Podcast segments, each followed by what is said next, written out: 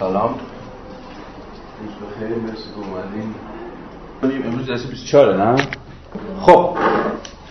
ما تا ابتدای چیز خوندیم تا ابتدای تقسیم کار درون تولید کارگاهی صفحه 372 یه مرور کوتاه بکنم خدمتون. ما وارد بحث تولید کارگاهی شدیم. تولید مانوفاکتوری به مسابقه چی؟ اولین شیوه تولید سرمایه‌داری که مبتنی بر چی بود؟ تقسیم کار به هم پیوسته. که خود تقسیم کار پیوسته در مانوفاکتورها اتکا داشت به نوع خاصی از کارگر. که مارکس اسمش میذارش کارگر تخصیصی.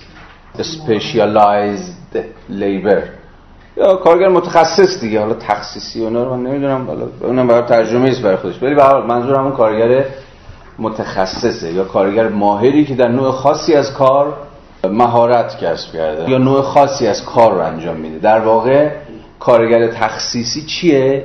کارگر جزئیه. پارتیکولار لیبره یعنی یه کار جزئی رو یه کار خاص رو کار مشخص رو تربیت شده که انجام بده در همه زندگیش. این اما همه ماجرا نیست. چرا؟ چون در نهایت اون چیزی که بر شیوه تولید کارگاهی سیطره داره و بعدها بر شیوه تولید صنعت بزرگ در سرمایه داری کارگر جمعیه. اما کارگر جمعی چی بود؟ محصول ترکیبی از تعداد زیاد از کارگران تخصیصی. کارگر جمعی گفتیم یه فرد تکین نیست دیگه. مثلا من کارگر جمعی یا شما کارگر جمعی که نیستی کارگر جمعی خود یک سوژه جمعیه خودش یک بدن جمعیه که هر یک از من و شما در مقام کارگران تخصیصی یکی از اندام هاشیم یکی از ارگان هاشیم به تعبیر دیگه کارگر جمعی همون ارگانیزم یا اون بدن جمیع کارگران تخصیصیه. قبوله؟ بنابراین در تولید کارگاهی مبتنی بر تقسیم کار پیوسته مبتنی بر کارگران تخصیصی محصول هر کارگر فقط مرحله ویژه‌ای در کل فرایند تولید و نتیجه کار هر کارگر به قول خود مارکس آغاز کار کارگر دیگه است. مارکس؟ در ادامه چون که به خاطرتون امیدوارم باشه اشاره می‌کرد که تولید کارگاهی به عنوان اولین شیوه در تولید سرمایه‌داری مبتنی بر یک اصله. یا به تعبیری چرا شیوه تولید کارگاهی تثبیت شد و جا افتاد در سرمایه‌داری آغازین و اساسا هدف استراتژیک این تولید کارگاهی چی بود؟ کاهش مدت کار لازم. و از اینجا بود که رفته رفته نقش ماشین ها اهمیت پیدا کرد. چون چرا که می‌دونیم در واقع کاهش زمان کار لازم که اصل برسازنده شیوه تولید سرمایهداری مبتنی بر تولید کارگاهیه و بعدا صنعت بزرگه یک هدف عمده اگر داشته باشه اینه که به میزان ارزش اضافی بیافزایه و چنان که از جلسات هفته های پیش به خاطر داریم این ممکن نمیشه مگر اینکه زمان کار لازم کاهش پیدا بکنه. و این مستلزم افزایش بهرهوریه. و یکی از ارکان افزایش بهرهوری کاربست بیشتر ماشین آلات ماشین تکنولوژی و چیزهای شبیه اینه. در واقع در فصل دوازدهم و به ویژه در فصل سیزدهم که اصلا فصل ماشین آلاته ما با مسئله نقش تکنولوژی ها در کاهش زمان کار لازم در تاریخ سرمایه‌داری سرکار داریم مارکس میگه که ماشین خاص به تولید کارگاهی همانا چیه؟ این جمله خودش هفته پیشم خوندم. میگه ماشین خاصی که ابدا کرد شیوه تولید کارگاهی هم شیوه مانوفاکتوری به عنوان مرحله آغازین تولید سرمایه‌داری چیه اسمش؟ همین هم گفتیم مثلا یه سه چهار دقیقه. آباری کل تمام شد. کارگر جمعیه. اصلا خود کارگر جمعی مثلا ماشین. ماشین که چرخنده لزوما نباید داشته باشه که. اصلا صفحه دیجیتالی که نباید داشته باشه آ این ماشینه که. اصلا تعبیر فیزیکال ماشین هم هر ابزاری که کار رو تسهیل می‌کنه دیگه. راندمان کار می‌بره بالا. هر وسیله‌ای که راندمان کار رو بازدهی کار افزایش میده. حالا می‌خواد پیشگوشتی باشه یا مثلا چه ماشین اول باشه. یا بیل باشه. آقا بیل. بیل به مثلا ماشین. حالا در اینجا ادعای مارکس اینه که ماشین ویژه تولید کارگاهی که در نهایت کلیت سرمایه‌داری رو هم در بر خواهد گرفت کارگر جمعی. کارگر جمعی رو که بنیادن بر اساس تقسیم کار کار می‌کنه دیگه. و مبتنی بر چی؟ ارگانهای تخصصی شده. کارگر جمعی یک بدنیه که ارگانهاش اندامهاش تخصصی شده. هر کدوم از این ارگانها کار ویژه خاص خودشون انجام خب کل این بخشایی که تا اینجا خوندیم تلاشی بود برای صورتبندی همین ماجرا. فراز صفحه 307 پاراگراف دوم تا انتهای پاراگراف دوم صفحه 371 که آخرین فرازی بود که هفته پیش خوندیم فشرده این روایت بود. شما که نمی‌خواد بگید من دوباره باید اینو بخونم. چرا؟ کارگر جمعی برآمده از ترکیب تعداد زیادی کارگر تخصیصی همانا ماشین خاص دوره تولید کارگاهی است. توی مثلا شعر حافظ و اینا هست یه شابید داره و اینا. این بابا هم تو هر فصل تو هر بخش جمله ای داره که لب لباب دعاوی اون بخش توش مطرح می‌کنه. همین جمله اول پاراگراف دو صفحه 370 شاه جمله همین بخش. عملیات متفاوتی که تولید کننده کالا به تناوب انجام می‌دهد و در کل فرایند کار درآمیخته می‌شوند. توقعات مختلفی از او ساخته می شود توقعات مختلفی از او ساخته می شود این او رو باز حواستون باشه. سوژه منفرد نگیرید. همون کارگر جمعیه که در بیخ و بنیاد خودش جمعیه. او در یک عملیات. باید نیروی بدنی بیشتری اعمال کند در دیگری مهارت بیشتر و در عملیات متفاوت توجه بیشتر. و یک فرد معین همه این کیفیت ها رو به یک میزان ندارد. و پس از اینکه انواع عملیات از یکدیگر جدا مستقل و منزوی شدن یعنی همون پیامد تقسیم کار پیچیده کارگران نیز بنا به خصیص های برجستهشان تقسیم طبقه بندی و گروه بندی می شوند جلسه پیشم صحبت نسبتا مفصلی کردیم راجبه در واقع گروه بندی کارگران که منجر میشه به چی؟ قسمی نظام سلسله مراتبی در خود جامعه کارگری. که بعدها می‌دونیم برای سیاست سوسیالیستی چقدر دردسر ساز شد دیگه. که همین امروز هم هر شکلی سیاست سوسیالیستی که بخواهد ورزیده بشود میباید بتونه صورتبندی درستی و دقیقی و انزمامی از سلسله مراتب جامعه کارگری داشته باشه. که چون که مارکس در ادامه خواهد گفت متناظر با چی؟ نوع خاصی از سلسله مراتب در خود نظام دستمزدها. همین برای نو مارکسیستا مبنایی برای تعریف منعطفتر از مفهوم طبقه شده. یعنی تعریف طبقه نه تنها بر مبنای مثلا صرف اشغال یک جایگاه ساختاری مشخص در مناسبات تولید که چون جفتمون مثلا کار مزدی داریم می‌کنیم کارگریم. بلکه فاکتور دیگه هم بهش اضافه شده. اقتدار مثلا طبقه بالای یا اون در سطح بالایی طبقه کارگر مثلا تکنیسیان های حرفه ای یا اون چیزی که مارکس اینجا دست کم. تا اطلاع نوی اسمش میزه اون کارگر ماهر به اتکای اینکه واجد اقتدار بیشتری در مناسبات تولیدن یعنی دامنه مانور رو بیشتری دارن آزادی عمل بیشتری دارن ای بسا در کنشاشون در تصمیم هاشون در رای دادنشون در حتی فرنده چانه زنی در خود بنگاه.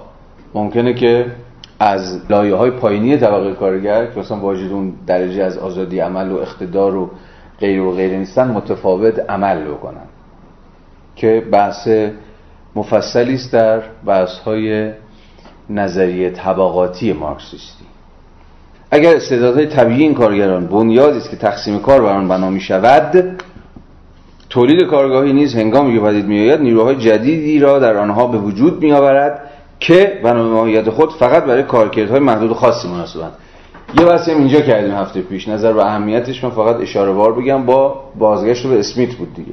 گفتیم اولین بار اسمیت بود که با ما آموخت رابطه استعداد و کار رو باید برعکس کرد. یعنی چی؟ اون رابطه ای که می‌گفت افراد چون استعدادهای متفاوتی دارن درگیر کارهای متفاوتی میشن. ولی اسمیت توجه ما رو جلب کرد که خود نظام تقسیم کار سرمایه دارانه است که به پرورش متفاوت قوای به اصطلاح طبیعی ما منجر میشه. چون مثلا به فلان توانایی من نیاز داره همون فلان توانایی رو در من بارور می‌کنه یا ای بسا تولید می‌کنه. یعنی به زبان ساده تر جامعه است که داره فرد رو می‌سازه. استعدادها رو داره شکوفا می‌کنه یا سرکوب می‌کنه. یعنی یه جورایی اسمیت سعی کرده بود که رابطه جامعه و طبیعت رو چون استعدادها رو ما همین امروز هم از جنس طبیعت می‌دونیم دیگه. میگیم استعداد طبیعی رو دنیا میاد انگار مادرزاد مثلا فلان استعداد داره و فلان استعداد رو نداره اسمیت و بعدها سنت اسمیتی تقسیم کار که به نظر من میاد مارکس هم عملا در همین سنت داره فکر می‌کنه.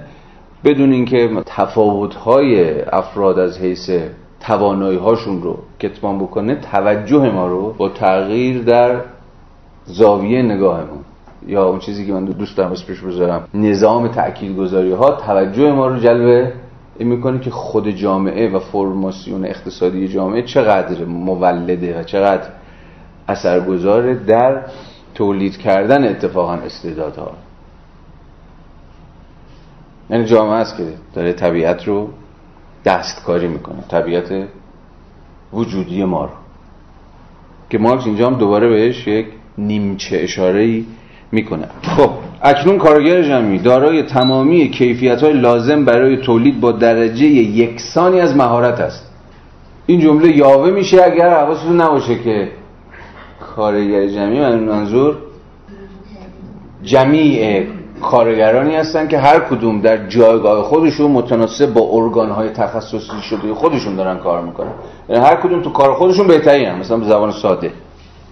یا همه در جایگاه خودشون به یک اندازه ماهرن. من به عنوان مثلا همون مثال معروف خود اسمیت از اون کارخونه سوزن سازی من به همون اندازه مثلا در کوبیدن بر روی مثلا سندان تخصص دارم که اون بابا در مثلا تیز کردن نوک سوزن تخصص داره. اکنون کارگر جمعی دارای تمامی کیفیت های لازم برای تولید با درجه یکسانی از مهارت است و آنها را به صرف جویانترین نحو از طریق بکارگیری تمامی اندامهایش بازم فراموش نکنیم کارگر جمعی خود یک بدن جمعی است. اینو یادتون نره. برای همین که اینقدر استعاره های بدنی استعاره تنانه تو مارکس جدیه. در اینجا. و آنها را به صرف جویانترین نحو از طریق بکارگیری تمامی اندامهایش که در کارگران خاص یا گروههایی از کارگران فردیت یافته است منحصرا برای اجرای کارکردهای خاصی به مصرف میرساند. یک سویگی و حتی کاستی های کارگر تخصیصی هنگامی که وی جزئی از کارگر جمعی می شود به کمال می رسد درسته همه یک‌سویه‌ن تک ساحتی یک‌بعدی‌ن فلان.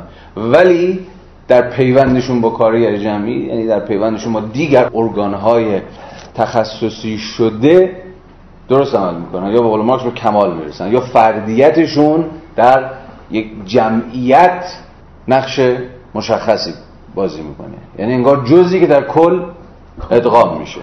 کامل میشه. عادت و انجام فقط یک کار چنین کارگری را به اندامی تبدیل می‌کند که با قاطعیت یک نیروی طبیعی عمل می‌کند و در این حال پیوندش با کل سازوکار او را ناگزیر می‌کند تا با نظم یک ماشین کار کند.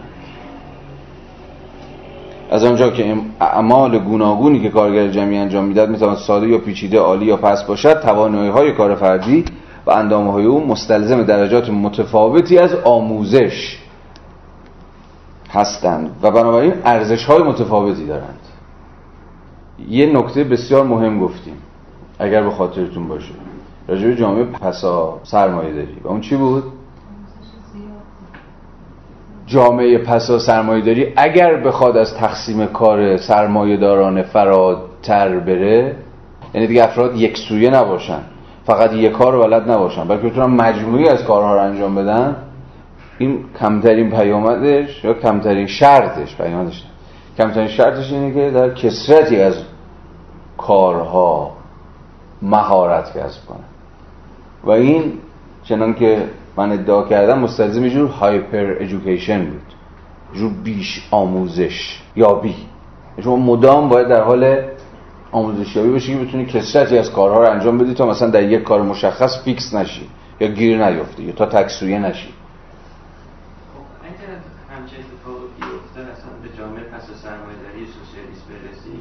خب، این معنیش هم نمیشه که ما دو سه نسل باید بدیم بره حالا به نظر که بیشتر باید بدی بره. حالا دو سه نسل باشه من راضی ام. ولی حالا یه چیزی خدمت عرض کنم. این اتفاق همین الان هم در جریانه.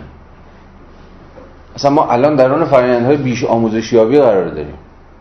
به ویژه هر چقدر که به اصطلاح اقتصاد دانش بنیان و اینها داره افزایش پیدا می‌کنه شما مدام باید در حال مهارت آموزی باشی. یعنی یه لحظه ول کنی خودتو دیگه قدیمی شدی. دیگه به درد نمی‌خوری. اصلا شما همینو حتی تو فرآیندهای چیز هم داریم حتی تو فرآیندهای آموزش عمومی هم داریم. آقا بچه باید کلاس زبان بره کلاس نمی‌دونم چی چی بره کلاس چی چی این چیکار می‌کنن؟ این بچه‌ها رو خفه می‌کنن تو این کلاس مدرسه. همه چی همه چی.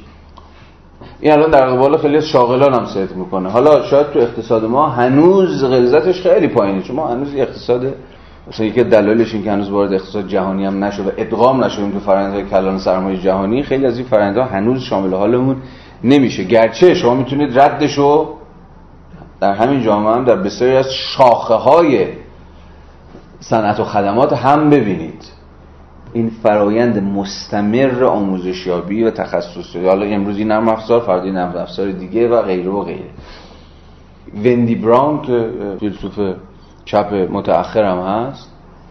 آدم گنده یه ولی خب تو ایران خیلی مطرح شده یه اصطلاحی داره به نام investment of the self. یعنی سرمایه گذاری روی خود. که خب ملهم از صورت بندی های گری بکر دیگه. گری بکر متفکر در واقع اقتصاددان رفتارگرای دهه 1960 و 1970 که بسیار آدم گنده ایه و بسیار از مبانی انسان شناسی نولیبرال رو گری بکر بنیاد گذاشت. به ویژه با مفهوم هیومن کپیتال سرمایه انسانی. اصلا خود انسان به مسابقه سرمایه. حالا وندی براون با الهام انتقادی از کار گری بکر ادعاش اینه که اصلا در جامعه نولیبرال یه لحظه این بحث فراموش کنید. جامعه نولیبرال هست نیست که حالا بحث پردامنه ای زیاد سرش بحث شده. فارغ از این داستان در جامعه نولیبرال اصلا خود self خود نفس من چون دقیقا باید به گونه پیوسته رو خودش سرمایه گذاری کنه. برای اینکه بتونه در رقابت بازار کار برای جذب بهترین ها متخصص ترین ها کارآمدترین ها قافیه رو به رقبای خودش نبازه. و این مستلزم مجموعه‌ای از تکنولوژی هایی که شما خودت باید رو خودت اعمال بکنه خب خیلی تحت تاثیر فوکو هم هست دیگه. فوکو متأخر. وندی براون مثلا یه کار درخشان به نظر میشه انجام داد. همین یه جورایی توضیح همین. اینوستمنت اف د مثلا توی جامعه مثل جامعه ما. این همه کلاس ها و به ویژه این کلاس های بازاریابی و همین مدیریت و همین دریوری های چیز همین همین چیزا دیگه. اوف خیلی موضوع موضوع چیزی پرهاشیه و پردامن است. هیچ کدومتون نمی‌خواد که زمان روی استارتاپ ها کار بکنه؟ بریم بزنیم این استارتاپ رو بهتر کنیم حال ما رو به هم اونجا داشت درباره ادویکیشن صحبت می‌کردم. که چرا داریم بچه هم چیزایی یاد میدیم که قطعا دست دیگه ماشین ها قرار ده برابر بهترش و باید مهارت ها بره به سمت آموزش چیزایی بره که ماشین نمی‌تونه انجام بده. بله حالا همینطوری هم که بیشتر میشه یعنی رقابت ما با انسان نیست دیگه در دنیا آینده بله. اثبات کنیم خودمون رو به عنوان انسان آره دیگه ما باید خودمون رو ماشین اثبات کنیم. خب بگذاریم. آقا این استارتاپ ها خیلی چیز مزخرفیه. آینده از آن استارتاپ هاست اصخایی می‌کنم. از آن استارتاپ ها خواهد بود. تردیدی درش نیست. برو برگردم نداره. ولی اصلا یه چیز دیگه یعنی ببینید یه جهانبینی دیگه این اونجا حاکمه. یعنی برید تو این جلسات شتاب دنده با من عاشق این اسپوزاری هاشونم اکوسیستم.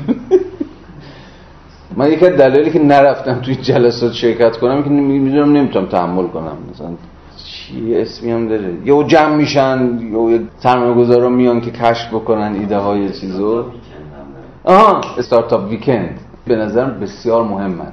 من یه دوره خیلی پیگیرانه دنبال می‌کردم سایتاشون و نشریاتشون و اصلا ethics متأخر سرمایه همون ethics ی که وبر می‌گفت به همون معنا ethics به همون معنا. یعنی یه جوری نظارت خود بر روی خود.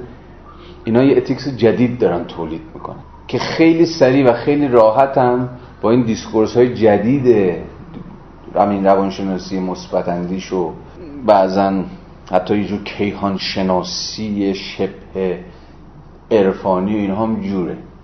یکی از اینا یکی از همین startup weekend ات جلسه اولش بابایی می اومد و سعی می‌کرد که از همین با یه جور همین کیهان شناسی خاص خودش. Secret رو دیدین؟ Secret برنامه هم یه کتاب هم یه مستنده راز. ده سال پیش خیلی مطرح شد. تو سطح جهانی هم که از پرفروشترین کتاب شد. همین می‌خواست بگه آقا ته حرفشون جایگاهتون در کیهان پیدا کنید. جایگاهتون اگه با کیهان پیدا بکنید و با یه هماهنگی ارگانیک با کیهان قرار بگیرید خودش میاد براتون. چیزها اتفاق خوب براتون میفته خب کاملا ساختار شبه دینی داره دیگه. اونم مبتنی بر همین بود آقا یک کسی که می‌خواد تو استارتاپ موفق باشه باید اول از هر چیز خودش رو کشف کنه. کشف خود. اصطلاح چیزشون کشف خود بود. حالا این کشف خود مستلزم سازوکارهای مراقبه سازوکارهای درون بینی درون اندیشی و یک نظام جهان بینیه که شما ببینید کجا وایسادی چی از زندگی می‌خوای. یعنی واقعا پشت این business واقعا یه نظام الهیاتی خوابیده. خب بنابراین تولید کارگاهی سلسله مراتبی از نیروهای کار را تکامل میبخشد. همون بحث در دقیقه پیشمون. بسیار مهم این بحث سلسله مراتب این هایرارکی که تولید می‌کنه. که در واقع نوعی از نظام فرادستی فرودستیه. حتی چنین گفتیم درون خود جامعه کارگری. بنابراین تولید کارگاهی سلسله مراتبی از نیروهای کار را تکامل میبخشد که یک رتبه بندی مزدی با آن متناظر است. صفحه 371 رو داریم می‌خونیم. کارگران منفرد برای یک عمر توسط کارکردی جزئی روی این کلمات دقیق بشید تصاحب و ضبط می شوند در حالی که عملیات مختلف سلسله مراتب توانایی کار در میان کارگران توأمن بر طبق ظرفیت های طبیعی و اکتسابیشان تقسیم می شود با این همه هر فرآیند تولید مستلزم تعدادی مهارت های یدی ساده است که هر انسانی قادر به انجام آنهاست. اکنون این اعمال نیز از تأثیر متقابل پایدارشان با آن جنبه های از فعالیت که در مضمون بارورترند جدا در کارکردهای انحصاری افراد ویژه متجسد یا متحجر یا هر چیزی می شود این فراز آخر هم چی بود حرفش؟ ناظر بر جدایی کارهای یدی سخت و سنگین از کارهای مولدتر و بارورتر و اصطلاح ماهرانه تر بود 372 تقسیم کار تولید کارگاهی و تقسیم کار درون جامعه. مارکس اینجا سعی می‌کنه یه نوعی از تناظر یا هماهنگی بین تقسیم کاری که در خود جامعه داره اتفاق میفته و ریشه های تاریخی بسیار دراز دامنی داره با تقسیم کار درون واحد تولیدی که در اینجا مانوفاکتورها باشند برقرار بکنه. در صفحه 372 و 373 یه روایت خیلی فشرده ای از تقسیم کار اجتماعی یعنی تقسیم کار درون جامعه به دست میده. از جوامع اولیه که از تقسیم کار درون خانواده شروع میشه وارد تقسیم کار بین درون قبیله میشه بعد تقسیم کار بین قبایل مختلف و بعد شکل گرفتن اولین تجارب مبادله در واقع مبادله بین قبایل متفاوت و مستقل.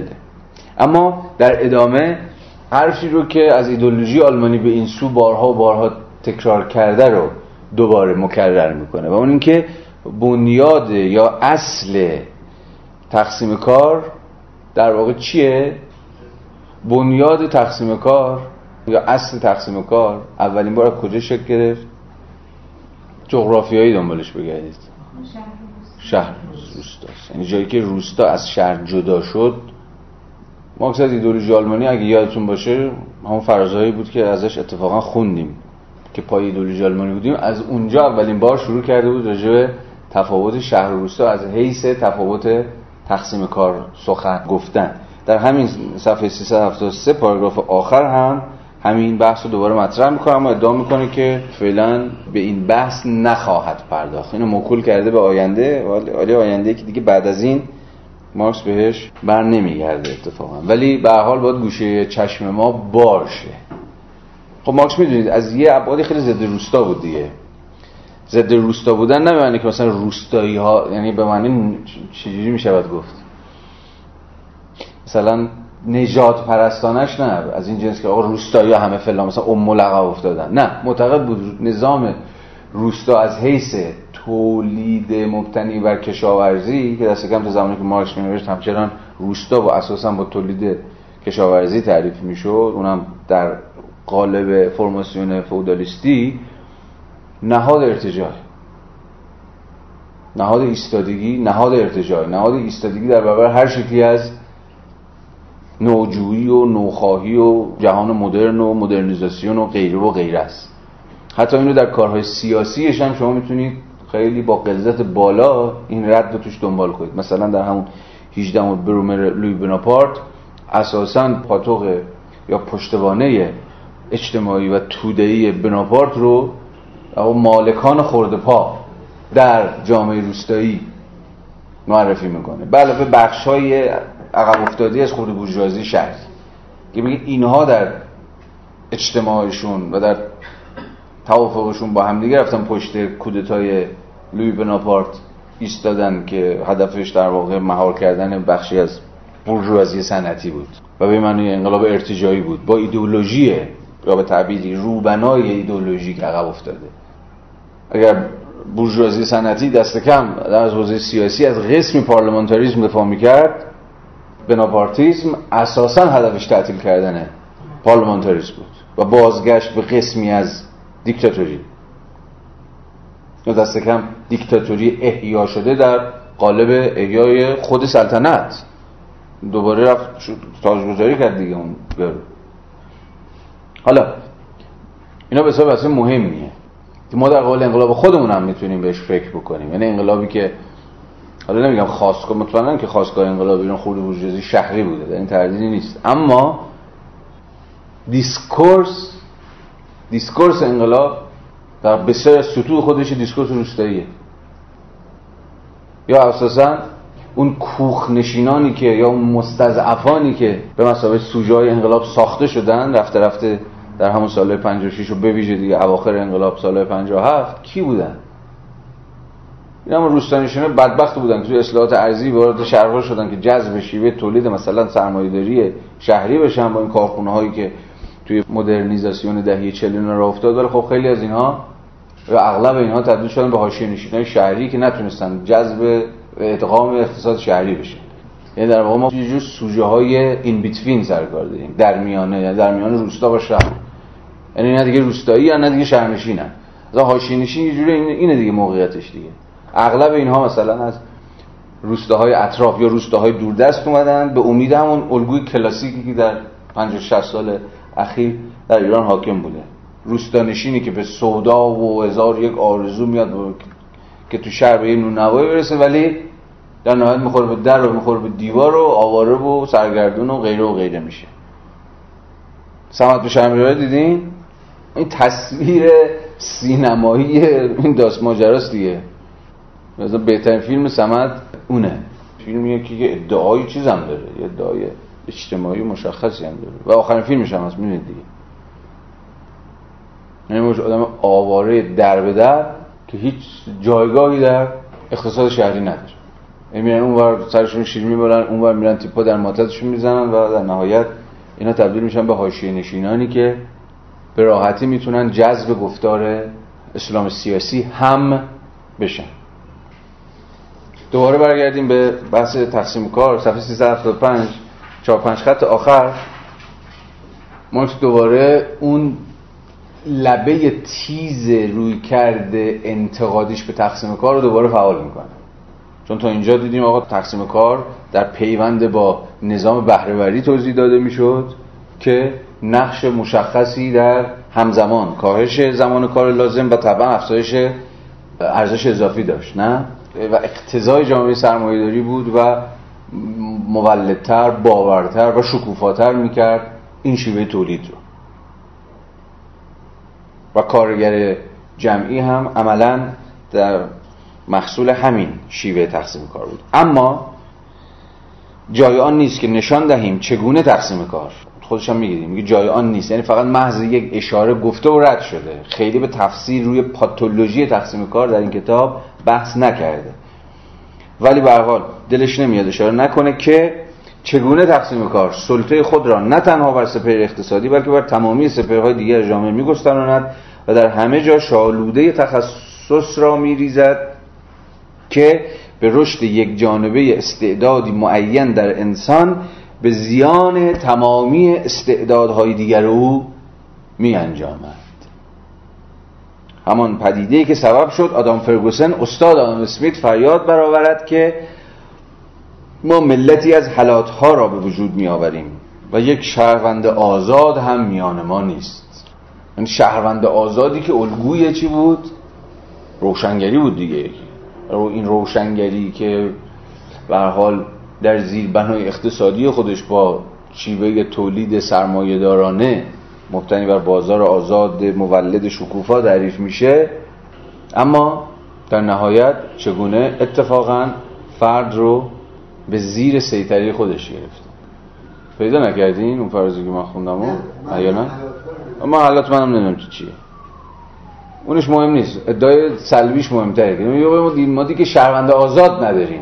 به واسطه این شیوه تولید. حتی آدم فرگوسن که می‌دونید خب مثلا چپ که نیست که مارکسیسم یکی از اتفاقا به تعبیری می‌تونیم بگیم که یکی از لیبرال های کلاسیکه. و خب مهمترین کتاب راجع به تاریخ جامعه مدنی در اروپای غربی رو و مشخصا در خود بریتانیا رو در واقع اروپای غربی غلطه در بریتانیا رو اون نوشته. و سعی کرده که بنیادهای شکلگیری جامعه مدنی رو توضیح بده در دل جامعه بورژوایی. چون جامعه مدنی اساسا محصول جامعه بورژواییه که حالا بحث مستقل است ولی کسی مثل خود فرگوسن به قول مارکس در مقام استاد آدم اسمیت هم حواسشون بود که چنین شیوه تولیدی درسته فرد رو از عبادی آزاد می‌کنه. یا دست کم جامعه بارورتر و شکوفاتری می‌سازه. اما آزادی شهروندان رو هم به همان اندازه محدود می‌کنه. به این دلیل که فرد رو در یک نظام آهنی تقسیم کار گیر میندازه و استعدادهاشو می‌کشه. عصر روشنگری قرار بود عصر آزادی اتونومی انسان ها باشه عصر شکوفایی همه قوای انسانی باشه.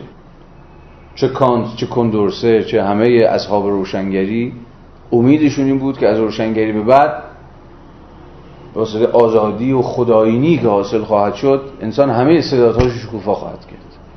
و پایان تاریخ به روایت کانتی ایلیش در واقع همون جایی که عقل همه استعدادهاشو به منصه ظهور رسونده.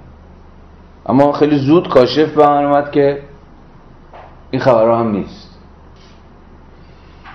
جامعه جدید قفس آهنی خودش رو هم خواهد ساخت. درسته ما رو از این قفس برده بیرون. اما جامعه بدون نقصی هم نیست. کل این سنتی که مدرنیته رو critical می‌خونن که لزوما هم آدم های ضد مدرنی نیستن آدم های عقب افتاده و ارتجاعی و رومانتیکی هم نیستن. مثل خود فرگوسن مثل خود اسمیت مثل خود مارکس. و کل سنت مارکسی. سنت وبری سنت زیملی. مش کنون چپ هم که نیستن.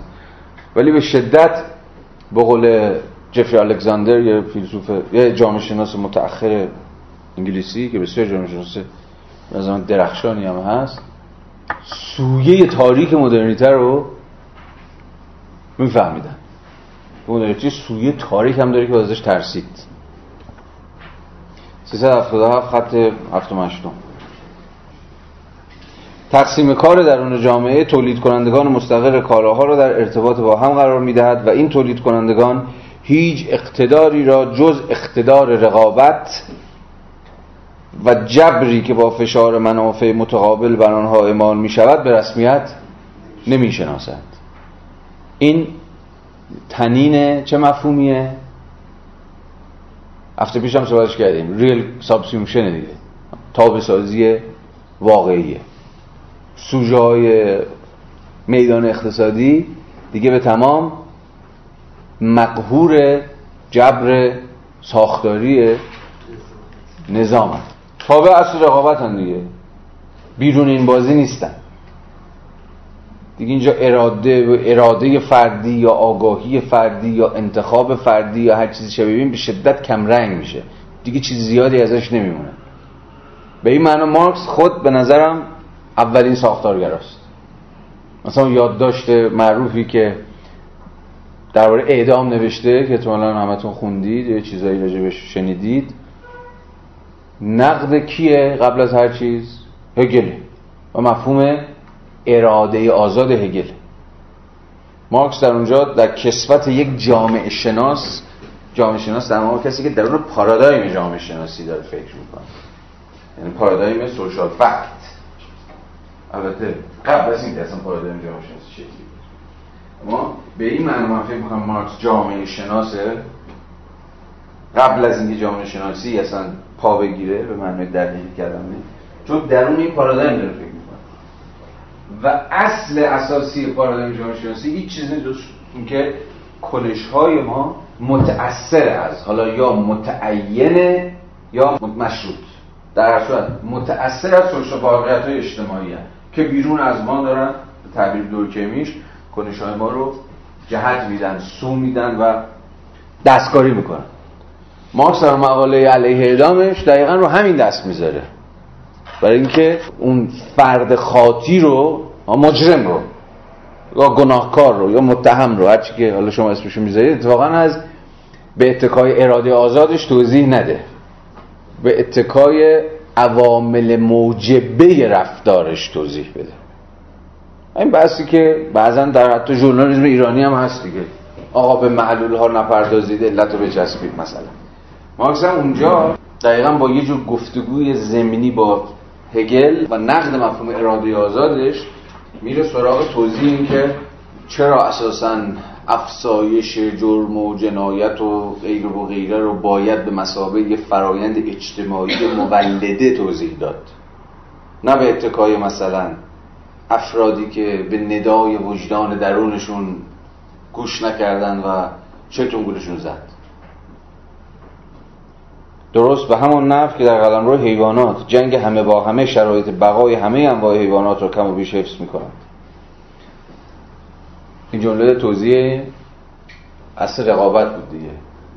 میگه در حوزه انسانی اصل رقابت که اصلی که جامعه سرمایه‌داری بر اون بنا شده معادل اون اصل تنازع بقا در قلم روی طبیعت. بذارید ویراست فرانسهش اون بالا گوشه سمت چپ بخونیم که در واقع ورژن گویاتریه. همان آگاهی بورژوایی که تقسیم کار در تولید کارگاهی محکوم شدن ابدی کارگر به عملیات جزئی و تبعیت منفعلانه او از سرمایهدار ستایش می کند هرگاه سخن از کنترل و تنظیم اجتماعی فرایند تولید به میان می آید اینجا باشه. مارکس هنوز از انقلاب انقلاب حرف نمی‌زنه اینجا. بسیار این فراز مهمیه. فقط داره از چی حرف می‌زنه؟ کنترل تنظیم اجتماعی فرآیند تولید که البته تحقق تام و تمامش می‌تونه و به زمان مارکس هم به راستی چنین بود. موکول و مشروط به یک انقلاب اجتماعی باشه که از خود سرمایه‌داری گذر کرده باشه. وگرنه در دل مناسبات تولید سرمایه دارانه هر شکلی از کنترل و تنظیم موقتیه. یعنی فردا دوباره سرمایه داری قوای خودش رو تجریم می‌کنه یه تیپا داره ماتت همه ما می‌زنه و خودش از کنترل خودش از تنظیم آزاد می‌کنه. اگر یادتون باشه دست کم خانش من این بود که نولیبرالیسم رو نباید به مسابقه یک گرایش جدید در سرمایه داری فهمید. بلکه اساسا باید به مسابقه گرایش ذاتی سرمایه داری. به آزاد کردن خودش از هر شکلی از کنترل و تنظیم فهمید. و از اینجا بود اهمیت پولانی. چون وقتی پولانی اون کتاب دگرگونی بزرگش رو نوشت 1944 حتی مفهوم نولیبرالیزم هم به این معنی که ما امروز به کار ببریم حتی ضرب نشده بود. ولی منطقی که او داره توضیح میده دقیقا همین منطقه. منطق قبض و بست تاریخی سرمایهداری بر اساس اصل دیالکتیکی آزادسازی خودش و کنترل اجتماعی. دوره که کنترل اجتماعی تقویت میشه که حالا تابع بسیار از فاکتور هاست مثلا در دوران جنگ یا دوران بعد از جنگ یا در دوران رونق یا در دوران دیگری یا موازنه اجتماعی قدرت طبقه کارگر و چیزهای شبیه به این نظام سرمایه‌داری میره به سمت رگولیت شدن تنظیمی شدن کنترلی شدن و در دورهای دیگه ای به واسطه نیروی درونی خودش که همون بیشینه سازی ارزش اضافی باشه مدام صدای این رو داره که خوش آزاد بکنه. این کشمکش ذاتی سرمایه داری مثلا دینامیزمش از همین میاد. یکی از نقدایی که به پولانی شده اینه که یه بازی این این رو این قبض و بسته تاریخی رو یه بازی بی سر و ته قلم داد می‌کنه. یا به تعبیر بهتر بازی بی ته این ته نداره این کشمکش ادامه خواهد همین همین خیلی سعی کردم مثلا پولانی رو با مارکس بخونن یعنی با ضرورت پایان دادن به این بازی. به نفع به قول خود مارکس کنترل و تنظیم. هرگاه سخن از کنترل و تنظیم اجتماعی و فرآیند تولید به میان میآید دادش و هوا می‌رود بورژوا رو میگه و بیهوش می‌شود. هر نوع تلاشی از این نوع را به مسابه حمله به حقوق مالکیت آزادی و نبوغ سرمایه‌دار محکوم می‌کند. این تنینش متأخر نیست. حتی هم امروز هم هر شکلی از نقد آقا نمی‌دونم داره تنظیم و کنترل اجتماعی نه از همین جنس دیگه. شما دارید مالکیت محدود می‌کنید نمی‌دونم آزادی ها رو دارید نمی‌دونم فلان می‌کنید برابری رو دارید به مسابقه سرکوب تو سر فلان می‌زد و از این داستان ها. و جالبه این رتوریک جالبه این رتوریک جالبه. با این همه توجیگران پرشور نظام کارخانه‌ای زوزه می‌کشند می‌خواهید جامعه را به یک کارخانه تبدیل کنید یعنی با این فضولیاتون یا با این دخالتاتون در بازار به سودای تنظیم و کنترل و فلان اینا در نهایت چون این خود کارخانه است که دست کم در الگوی مارکسی که در دیبه دوم قرن 19 هم مد نظرشه به شیوه مداخله گرایانه ای که بعضا به پادگان یا به ارتش یا چیزای شبیه به این دامن می‌زنه تصویر میشه. رژیم کارخانه‌ای فقط برای پرولتاریا خوب است. ما که می‌خوایم از تنظیم بازار دفاع کنیم میگن که می‌خواید جامعه رو بکنید کارخونه. زبان شاید امروزی تر جامعه رو می‌خواد بکنید پادگان. ولی همینا از کارخونه با اون منطقی که صحبتش کردیم برای پرولتاریا دفاع می‌کنن یا با قول خودش برای پرولتاریا کارخونه خوبه ولی برای ما کارخونه بده. با اون منطق. صفحه 380 رو پاراگراف دوم.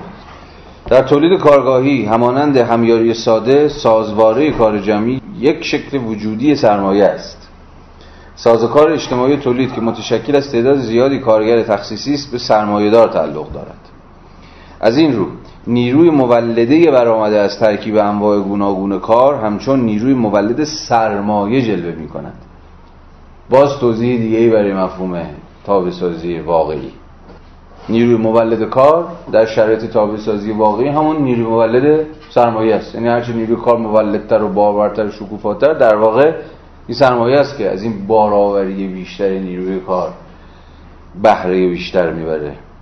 از این رو نیروی مولده برآمده از ترکیب انواع گونه کار همچون نیروی مولد سرمایه جلوه می کند تولید کارگاهی به معنای خاص نه تنها کارگر پیشتر مستقل را تابع انضباط و فرمان سرمایه می کند بلکه علاوه بر این ساختاری مبتنی بر سلسله مراتب را میان خود کارگران به وجود می آورد تکرار و ادامه همون فراز چند صفحه پیش.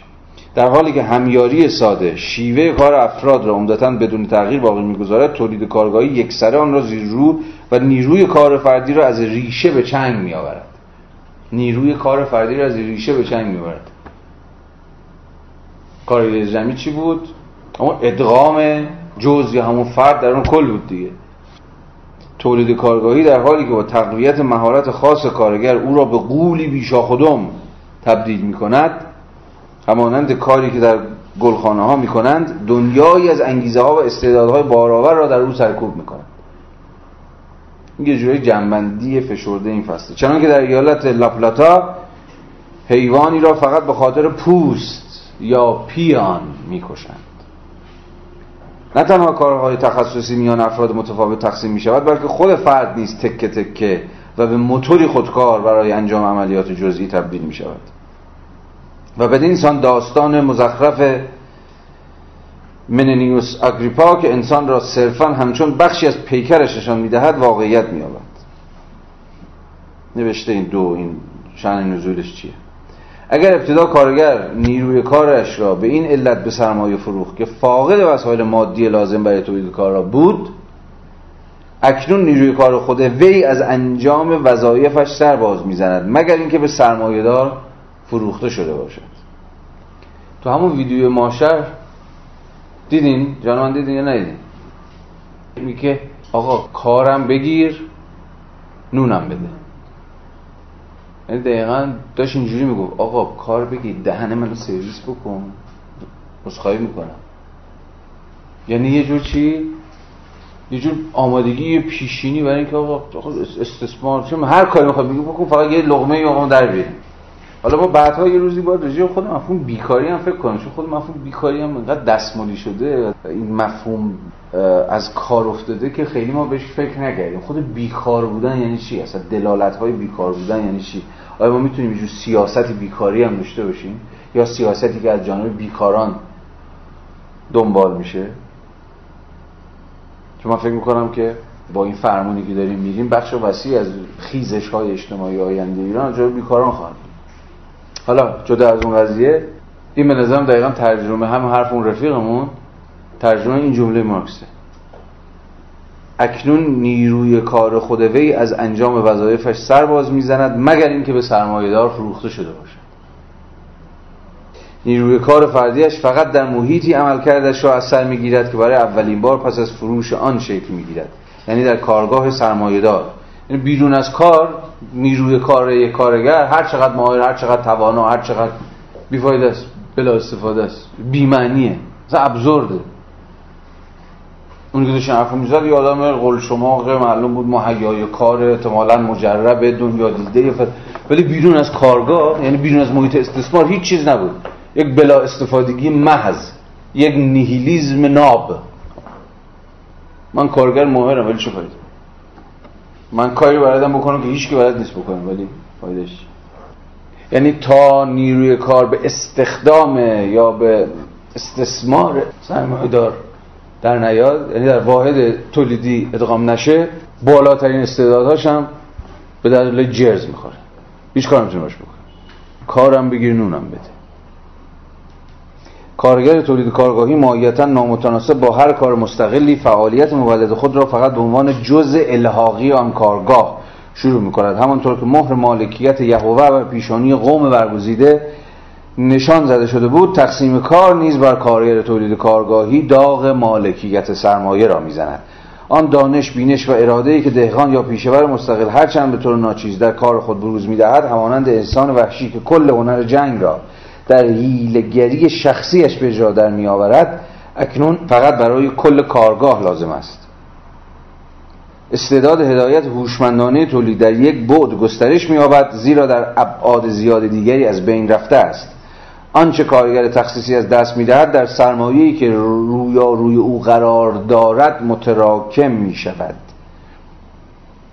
یکی از نتیجه های تقسیم کار در تولید کارگاهی این است که کارگر با توانمندی های ذهنی فرآیند مادی تولید همچون دارایی غیر و نیرویی که بر او حاکم است روبرو می شود این فرآیند جدایی از همیاری ساده شروع می شود در آن بازنمود وحدت و اراده کل سازواره کار اجتماعی در مقابل کارگران منفرد است. در تولید کارگاهی که کارگر را معیوب و او را به جزئی از خودش تبدیل می کند رشد می و در صنعت بزرگ که سرمایه‌داری قرن 19 هم با صنعت بزرگ تعریف میشه. یعنی با نوع نظام تولید کارخانه‌ای. و در صنعت بزرگ که علم را به استعدادی برای تولید که از کار متمایز است تبدیل کرد و آن را به خدمت سرمایه واداشت این جدایی کامل می شود در فصل سیزدهم برمیگردیم به مسئله نقش علم در تولید نظام کارخانه. اینجا به زبان بیزبانی داره از تمایز کار یدی و کار فکری هم یاد می‌کنه. مثلا در همین پانویس پنج که نقل قوله ببینید عالم یعنی همون کارگر یا کسی که اهل کار فکریه و کارگر مولد در اینجا کسی که کار یدی می‌کنه کاملا از هم جدا شدند. و علم به جای اینکه در خدمت کار و ابزار دست کارگر برای افزایش نیروی نیروهای مولدش باشد تقریبا همه جا در مقابل کار قرار گرفته است. جالب علم در مقابل کار یا علم در مقابل نیروی کار. حالا می‌تونیم به مسابقش فکر کنیم دیگه. کدام علم؟ علم مدیریت که علم بهرهکشی خوشگلتر از نیروی کاره.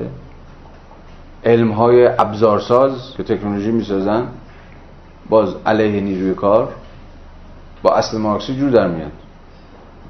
تکنولوژی کاهش زمان کار لازم افزایش میزان ارزش اضافی. بنابراین این صورتبندی که اینجا مارکس داره ازش حرف می‌زنه علم در برابر نیروی کار به نظر میاد که میشه براش در سطوح مختلف مستاقیابی هم کرد نه؟ در تولید کارگاهی نیروی مولد اجتماعی کارگر جمعی و از این رو سرمایه از طریق تحلیل رفتن نیروی مولد فردی کارگر رشد می کند در واقع کارگر جمعی به یک معنایی یک کل غیر دیالکتیکیه به زبان هیلی یعنی چی؟ یعنی فرد در اون این کل ادغام شده ولی بدون اینکه فردیت خودشو در تمامیتش حفظ کرده باشه. آب رفته و ادغام شده در این کل. کوچیک شده و جذب این کل شده.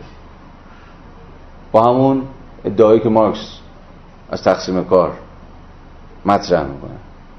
تقسیم کار به مسابقه سازوکاری برای افزایش باراوری کل کل فرنده تولید کل بنگاه ولی در این حال معیوب سازی فرد کارگر. پس ما با یه فرنده خیلی پیچیده سر کار داریم. به نظرم این همون جمله که الان خوندیمه. در تولید کارگاهی نیروی مولد اجتماعی کارگر جمعی گفتیم کارگر اجتماعی مغلوب کلیه دیگه. یعنی ترکیبی از کارگران تخصیصی که هر کدوم ارگانهای این کارگر جمعی هست در تولید کارگاهی نیروی مولد اجتماعی کارگر جمعی و از نیرو سرمایه از طریق تحلیل رفتن نیروی مولد فردی کارگر رشد می کند جمله از فرگوسنه. جهل مادر خرافات است. جهل هم مادر خرافات است و هم صنعت. تأمل و تخیل دستخوش خطاست. اما عادت به تکان دادن دست یا پا از آن دو مستقل است. در نتیجه کارگاه های تولیدی جایی بیشتر رونق می که از اندیشه کمتر پیروی می شود و کارگاه را می توان موتوری در نظر گرفت که اجزایش انسان ها هستند. یادتونه گفته بود آدم فرگوسن و استاد آدم اسمیت؟ بعدها نقد هایی که اسمیت به تقسیم کار داره رو می‌تونید تنینش رو پیشاپیش در آرای فرگوسن ببینید. دوباره مارکس در واقع در اواسط سده 18 هم برخی از صاحبان صنایع ترجیح می‌دادن برای انجام برخی کارها که به وجود سادگیشان از اسرار حرفه‌ای محسوب می‌شدن کارگران نیمه دیوانه را استخدام کنند. آدم اسمیت می‌گوید فهم و درک اغلب انسانها را ضرورتا مشاغل پیش پا افتادهشان شکل می‌دهد. انگار که این همون مارکس باشه که گفته بود که این آگاهی نیست که هستی اجتماعی را بلکه این هستی اجتماعی است که آگاهی را. اولا این حرف رو هم خیلی سریح خود اسمیت هم داره توضیح میده یعنی میگه اگه یکی احمقه ببین چجوری داره زندگی می‌کنه. به زبان ساده. یعنی احمق بودن ربطی به آیکیو به مسابقه یه فاکتور طبیعی نداره. از دل نوع خاصی از زندگی داره در میاد. فهم و در, در که اغلب انسانها را ضرورتا مشاغل پیش با افتادهشان شکل می‌دهد. انسانی که تمام عمرش به اجرای چند عمل ساده میگذرد فرصتی برای به کار انداختن فهم و درک خیش ندارد. او معمولا تا جایی که برای مخلوق انسانی امکان پذیر است خرفت و نادان میشه این ادعا تجربی نشد. اگر مثلا کار سطح پایینه از اون چیزی پایه این فکر که اون داریم که به آزادی های برتر کنه چیزی که تو جامعه خود ما هم باید طبقه متوسطه که می‌تونه طبقه خلاصه می‌تونه ولی خب باز تو جامعه خودمون داریم می‌بینیم که کارگرها اتفاقا مثلا همین هفت هفته شاید یکی از بهترین ایده های آلترناتیو رو برای ما وجود بفرم من توضیح میده میگه که در واقع تناقضی هستش در کنار اینکه استثمار میشه و تولید اجتماعی بالا می‌بره به نفع سرمایدار خودش قلیل میشه. جای دیگه اشاره می‌کنه کارگر. یک سری عناصر یا عناصر یا محدودیت های فکری فردی خودش رو از دست میده و به یک نوعی به چیزای نوعی توانایی نوعی خودش افزایش میده. نوعی خودش یعنی نوع بشری خودش افزایش میده. تو این جنبه مثبته. پوزیتیو و توی جنبه دیگه منفی میشه. اونجا که در واقع سرمایدار قصد سود بیشتر داره و تکبودیش می‌کنه استعدادش رو در واقع محدود می‌کنه و علیلش می‌کنه. حتی فکرش رو یه جای دیگه تو همین کار جمعی تو تولید کارگاهی و کارخانه‌ای چیزای اون خصلت بد فردیش هم می‌گیره. خصلت های مثبت جمعی بهش میده خصلت های مثبت نوع بشری بهش میده. متوجه شدم. مرسی. این بحث خیلی مفصله. بذار ازش بگذاریم. چون من داشتم فکر می‌کردم که چه مسیری رو باید برای فکر کردن به این نکاتی که شما ترک کردید دنبال بکنم. به نظرم میاد چون بذارید فعلا امروز رو دوریم. بریم. وی پس از یعنی اسمیت. وی پس از توصیف بلاحت کارگر تخصیصی ادامه می‌دهد. یک نواختی زندگی ایستای او طبعا جسارت روحیش را تباه می کند حتی فعالیت پیکرش را تباه و او را به موجودی تقلیل می‌دهد که از اعمال قوایش با میزانی از قدرتمندی و پایداری در مشاغل دیگری غیر از آنچه برایش پرورش یافته ناتوان می شود به این ترتیب به نظر می رسد که چیر دستی او در حرفه اختصاصیش به قیمت از دست دادن قابلیت های ذهنی اجتماعی و جسارتش به دست آمده است. اما این وضعیت وضعیتی است که توحیدستان زحمتکش یعنی اکثر مردم در هر جامعه پیشرفت و متمدن ضرورتا دوچارش می شود این پدر پدر اقتصاد جدیده یا یکی از متفکران برجسته بورژوازیه. عموما خود در واقع اقتصاددان راست عموما این فرازهای اسمیت رو دور می‌زنن. آدم اسمیت برای جلوگیری از تواهی کامل توده های وسیع مردم بر اثر تقسیم کار تعلیم عمومی توسط دولت را جلسات پیش هم اشاره کردم دیگه. پیشنهاد می‌کند. اما با دوزهای سنجیده به روش درمان هموپاتی هومئو چه؟ دارو نیست فهمیدم. گارنیه مترجم و مفسر فرانسوی آثار اسمیت که در امپراتوری اول فرانسه به اقتضای طبیعت خود سناتور شد در مخالفت با این نظر اسمیت موضعی منسجم دارد. می‌گوید تعلیم عمومی قانون اول تقسیم کار را نقض می کند و همراه با آن کل نظام اجتماعی ما ترد خواهد شد. او می‌گوید تقسیم کار میان کار یدی و کار فکری مانند هر نوع تقسیم کاری به تناسب توانگر شدن جامعه. گارنیه به درستی این واژه را برای توصیف سرمایه مالیه ارزی و دولتی که مطابقانات بکنه. توانگر شدن جامعه بارستر و قطعیتر می شود با تقسیم کار بین کار یدی و کار فکری.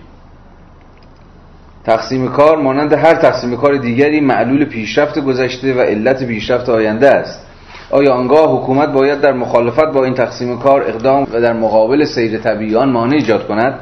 آیا باید بخشی از درآمد دولت را صرف اختلاط و امتزاج دو نوکاری کند که خود در جهت تقسیم و جدایی پیش می‌روند؟ این تفکر میشه اسمش تفکر بورژوایی نابه. یعنی بردن اختزاعات یک تفکر تا منتهای منطقیش. اما اسمیت یک بورژوای اخلاقگراست. خیلی نکته تعیین کننده در فهم اسمیت. و دغدغش هم می‌بینید دیگه دغدغه در نهایت نوع چیزم هست. خود نوع انسان هم هست. ولی این بابا مترجمش داره میگه که اگه دولت بیاد این وسط مداخله بکنه یه پولی هم خرج بکنه برای آموزش و فلان اینا یعنی مثلا آموزش کارگران یدی تا اونها رو قوای ذهنی اونها رو هم پرورش بده عملا علیه و در تضاد با خود تقسیم کار عمل کرده. دلیلی نداره که کسی که کار یدی می‌کنه مثلا قوای ذهنی پخته ای هم داشته باشه. کارگر یدی باید کار یدیشو بکنه و کارگران فکری باید کار فکریشونو بکنه یعنی ترسیم یک مرز و تثبیتش. ولی بازی از همون جای شروع میشه بازی سیاست که دقیقا اون کسی که اون کاری رو که شایسته انجامش نیست رو انجام بده. یعنی کارگر شروع کنه به فکر کردن به ایده دادن مثلا. یا پیشا پیش جامعه اونو منعش می‌کنه از چنین کاری. باز دوباره به نظرم درخشان ترین توضیح و برای این بحثایی که الان پیش اومد و به نظرم همچنان رانسیر صورت بندی کرد همه کاری که رانسیر می‌خواست بکنه همین بود. که توضیح بده دقایقی هست که او اسمشو می‌ذاره همین دقایق سیاست که سوژه ها از وظایف روزمره خودشون تخطی می‌کنن. کارگری که روزا باید کار کنه شبا بره خونش بخوابه. روزا کار می‌کنه و شبا که میره خونه تازه شروع می‌کنه کتاب می‌خونه. شروع می‌کنه به نوشتن. شروع می‌کنه به شعر سرودن. یعنی نظم طبیعی روز رو یا شبان روز رو به هم میریزه. یعنی در برابر خرفت شدن و خرفت بودن خودش مقاومت می‌کنه. اون کتاب شب کارگران عنوان گویایی هم داره دیگه The Night of the Labours شب کارگران. رانسیر میگه شب از افلاتون به بعد زمان استراحت کارگران بوده. برای تجدید قوا و اینجور داستان. ولی رانسیر میره سراغ کارگرانی در فرانسه قرن 18 هم و نامه هاشون و اسناد و اینهاشون رو پیدا می‌کنه و شروع می‌کنه به روایت کردنش.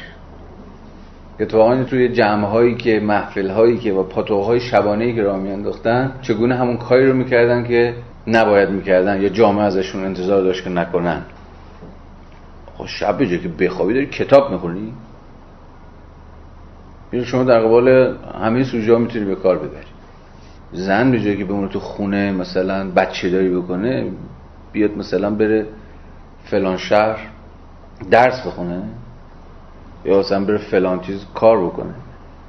به این معنا اینه که سیاست همیشه علیه کامن سنسه علیه باور رایج که آقا کارگر مگه زن مگه یه دانشجو مگه دانشجو باید بره سر کلاس درسشو بخونه و یه تخصصی پیدا بکنه و کاری پیدا بکنه و به جامعهش خدمت بکنه. دانشجو مگه باید بیاد مثلا سرصدا بکنه؟ دانشجو مگه؟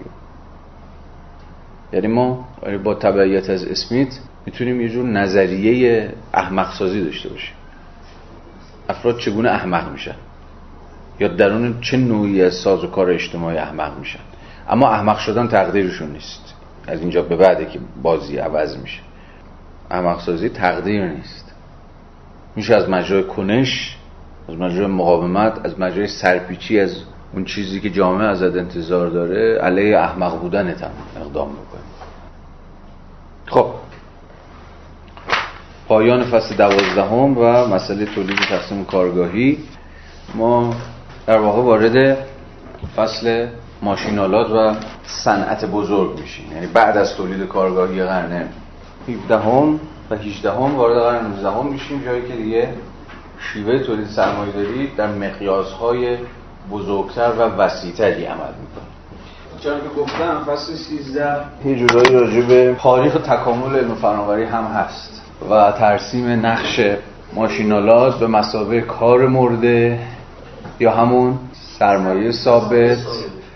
همچون مبنا و منبع و ماده تولید ارزش اضافی.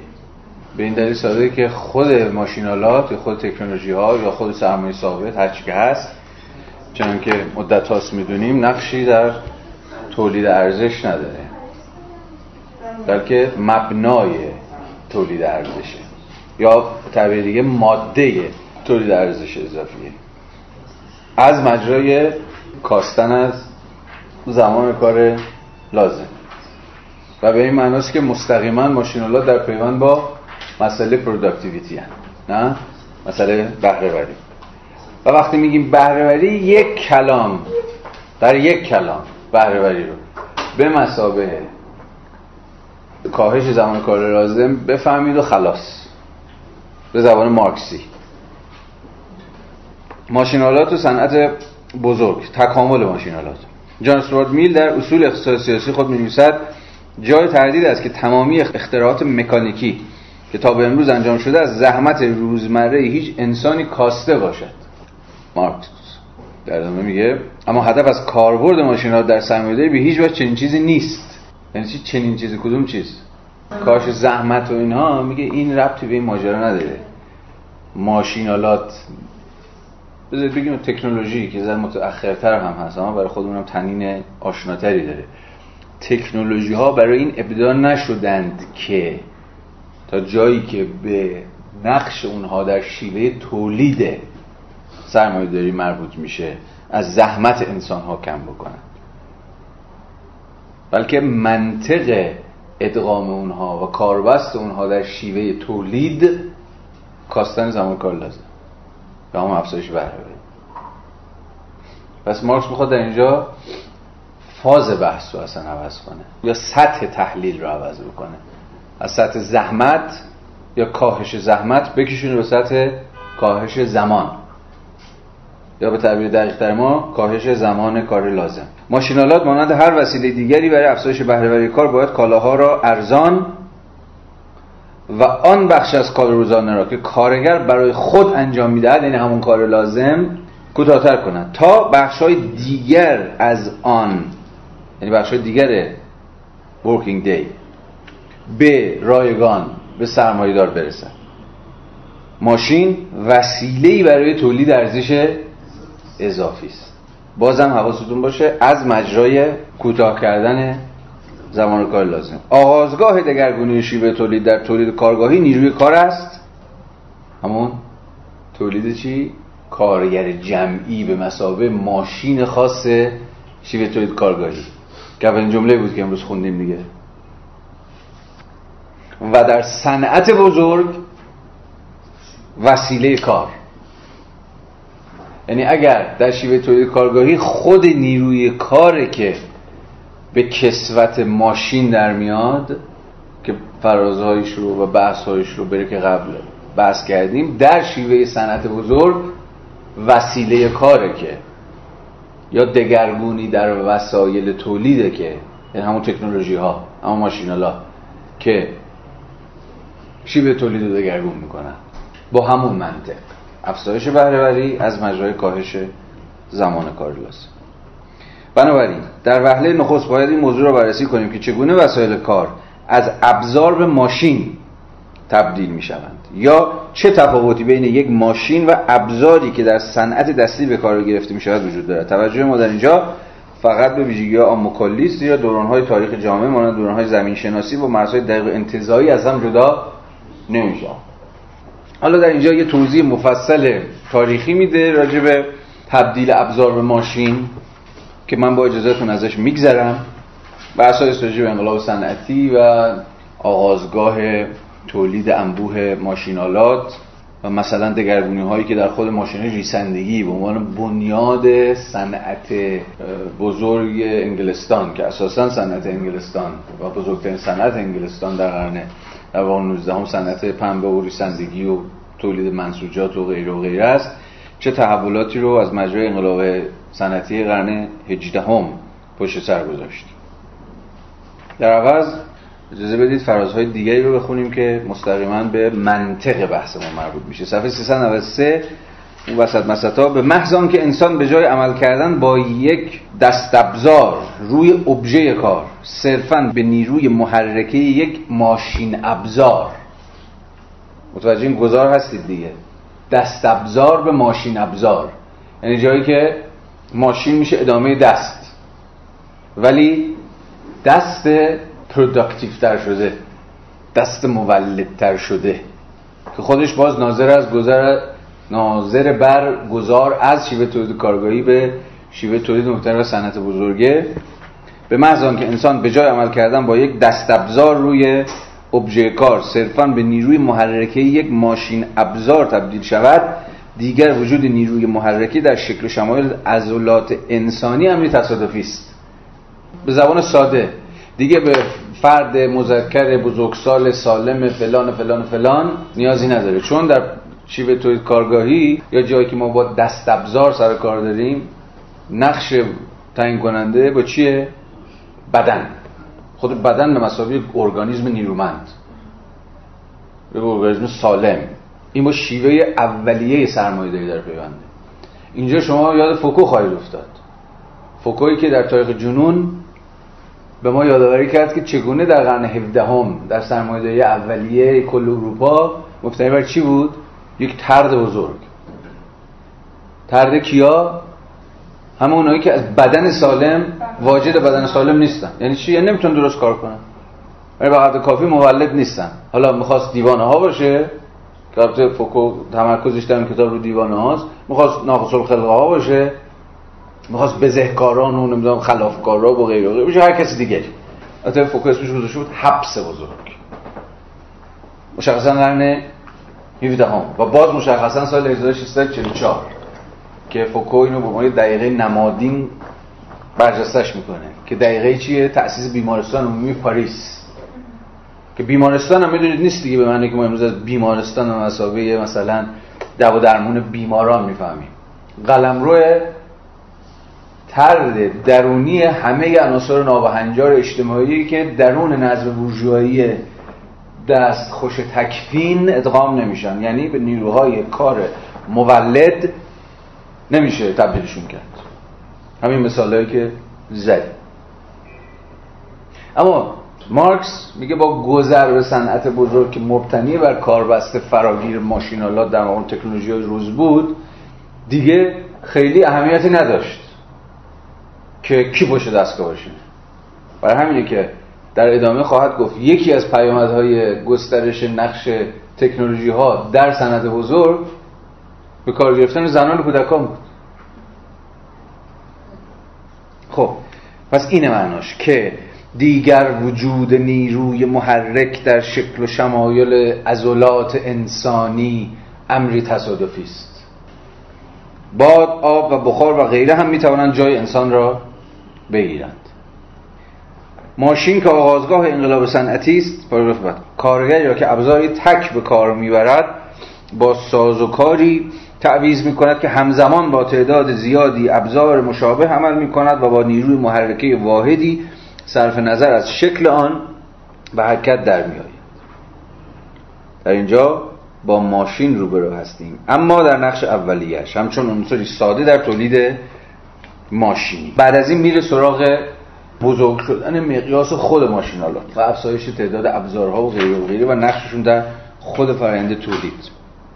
که مقدمات گذار به چیه؟ صنعت بزرگ. در مقام یک واحد تولیدی در مقیاس وسیع. 397 نظام ماشینی به معنای دقیق کلمه فقط زمانی جایگزین این ماشین های مستقل و جدا از هم می شود داره میگه نظام ماشینی. جایگزین ماشین های پراکنده که ممکنه در قلمروهای متفاوت اقتصادی یا در واحدها و بنگاه های متفاوت اقتصادی در, در جریان باشن چگونه تجمیع میشن و تبدیل میشن به یه جور نظام ماشینی. یعنی اصلا قلمرو اقتصادی یا سپهر اقتصاد میشه سیطره یا قلمرو سیطره نظام ماشینی. حالا می‌خواد این تبدیل شدن بنگاه ها به نظام ماشینی رو توضیح بده یا با تبدیلشون به واحدهای اقتصادی که مبتنی بر نظام ماشینی فقط زمانی جایگزین این ماشین های مستقل و جدا از هم شود که لازم باشد ابژه کار مجموعی پیوسته از فرایندهای متفاوت و درجه بندی شده را از سر بگذراند که توسط زنجیره از ماشین ابزارهای متفاوت اما مکمل هم انجام می شود ما در اینجا نیز با همیاری خاص تولید کارگاهی از طریق تقسیم کار روبرو هستیم. اما اکنون این همیاری همچون ترکیبی از ماشین هایی جلوه می کند که کارکردهای خاصی دارند. ابزارهای خاص کارگران تخصیصی متفاوت در تولید کارگاهی پشکریسی مثلا ابزارهای پشکزن، شانهزن، پشکچین، ریسنده و غیره اکنون به ابزارهای ماشین های تخصصی تبدیل می شوند که در آن هر ماشین یک اندام ویژه را با کارکرد ویژه در این سازوکار مرکب تشکیل می دهد یعنی اون چیزی که مارکس در تولید کارگاهی اسمش گذاشته بود کارگر جمعی که مبتنی بر این بود که هر کارگر به یک اندام تخصصی تبدیل میشه در نظام ماشینی ماشین ها به عهده می‌گیرن. یعنی هر ماشین به گونه ای تخصصی بخشی از کل فرایند تولید یک کالای واحد رو انجام میده. حالا در شیوه متمرکز تولید که یه جورایی تا اواخر دهه 1970 هم در سرمایه داری متأخر غلبه داشت همه این فرایند درون یک مجموعه واحد به نام کارخانه یا کارگاه انجام می‌شد.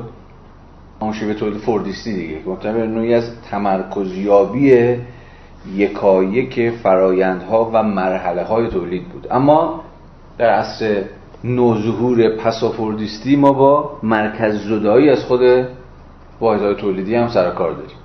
نه؟ یه تیکه کالا رو یه جا یه ممکن یه کشور بسازه یه جای دیگه بسازه و در نهایت اینا در قالب قسمی نظام منتاژ مثلا تجمیع بشه. ولی ما تا جایی که به روایت مارکس مربوط میشه در عصر تمرکزیابی هستیم. نظام ماشینی به مثال عصر یا نظامی که مستلزم تجمیع و تمرکز یکایک مراحل تولیده فعلا از این تصور عصر پسافوردیستی تمرکز زدایی شده که خود البته مستلزم فرآیندهای جهانی سازی دیگه. بیاید بیرون. ما هنوز در عصر دولت ملتی. مثلا در عصر دولت ملت ها واحد های اقتصادی هم به شدت متمرکزه. نه فقط درون خود قلم روی دولت ملت بلکه درون خود کارخانه به مسابه واحد بنیادین تولید. خود تولید کارگاهی در آن شاخه هایی که نظام ماشینی رواج یافت به طور کلی پایه طبیعی تقسیم کار و بنابراین سازمان و فرآیند تولید را در اختیار قرار می‌دهد. با این همه بیدرنگ تفاوتی اساسی دیده می شود در تولید کارگاهی کارگران انفرادی یا گروهی میباید هر فرآیند خاص را با ابزار دستی خود انجام دهند. مثلا یکی دیگه از ویژگی های تولید کارگاهی یا همون تولید مانوفاکتوری هم فهمیدیم دیگه. یه جورایی شیوه تولید پیشا تکنولوژیکه یا پیشا ماشینیه. که تو فراز قبلی بحث هم ازش صحبت کردیم هنوز مبتنی بر بدن سالم اصلا. و فرد مذکر تنومند بزرگساله.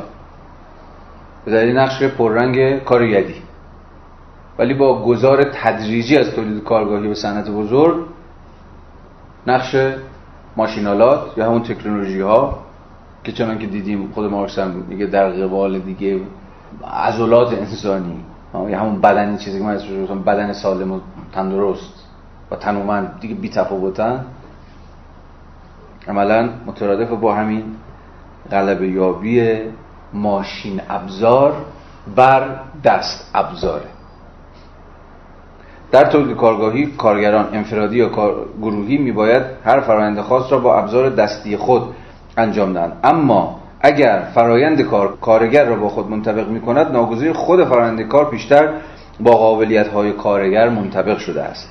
این اصل ذهنی تقسیم کار دیگر در تولید ماشینی وجود ندارد. در اینجا کل فرایند به طور عینی تحلیل و در خود و برای خود بررسی و به مراحل سازندهش تجزیه می شود این مسئله که هر فرایند خاص چگونه باید انجام شود و فرایندهای جزئی متفاوتی را چگونه باید در یک کلیت به هم پیوند داد به کمک علم مکانیک، شیمی و غیره حل می شود اما در این خصوص نیز مسلما باید مفهوم نظری از طریق تجربه عملی در مقیاس وسیع کامل شود. در نظام ماشینی هر ماشین تخصصی مواد خام را برای ماشین بعدی در خط تولید آماده می کند باز یادتونه دیگه این عین جمله مارکس بود. در شیوه تولید کارگاهی نتیجه کار هر کارگر نقطه آغاز کار کارگر بعدی است. دقیقا این جمله رو حالا در شیوه تولید مبتنی بر صنعت بزرگ ماشین ها هستن که دارن انجام میدن. در نظام ماشینی هر ماشین تخصصی مواد خام رو برای ماشین بعدی در خط تولید آماده می‌کنند و چون همه آن ها همزمان کار می‌کنن. محصول همیشه مراحل گوناگون تکوین خود را طی می‌کند و پیوسته نیست در حال گذار از یک مرحله تولید مرحله دیگر است.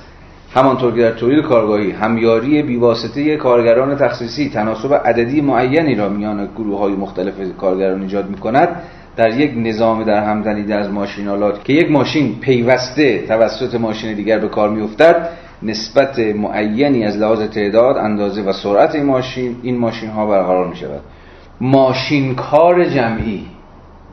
خب، اصطلاح بعدی. کارگر جمعی اصر تولید کارگاهی این بار جای خودش رو به چی میده؟ ماشین کار جمعی. ماشین کار جمعی هم به این اعتبار از همون منطق کارگر جمعی تبعیت می‌کنه که محصول ترکیب تعداد زیادی از کارهای تخصیصی بود. ماشین کار جمعی هم دقیقا همین خط دو محصول به هم پیوستگی مجموعی از ماشین هاست که هر کدوم در فرند تولید در مرحله مشخصی وظیفه تعریف شده ای رو انجام میدن.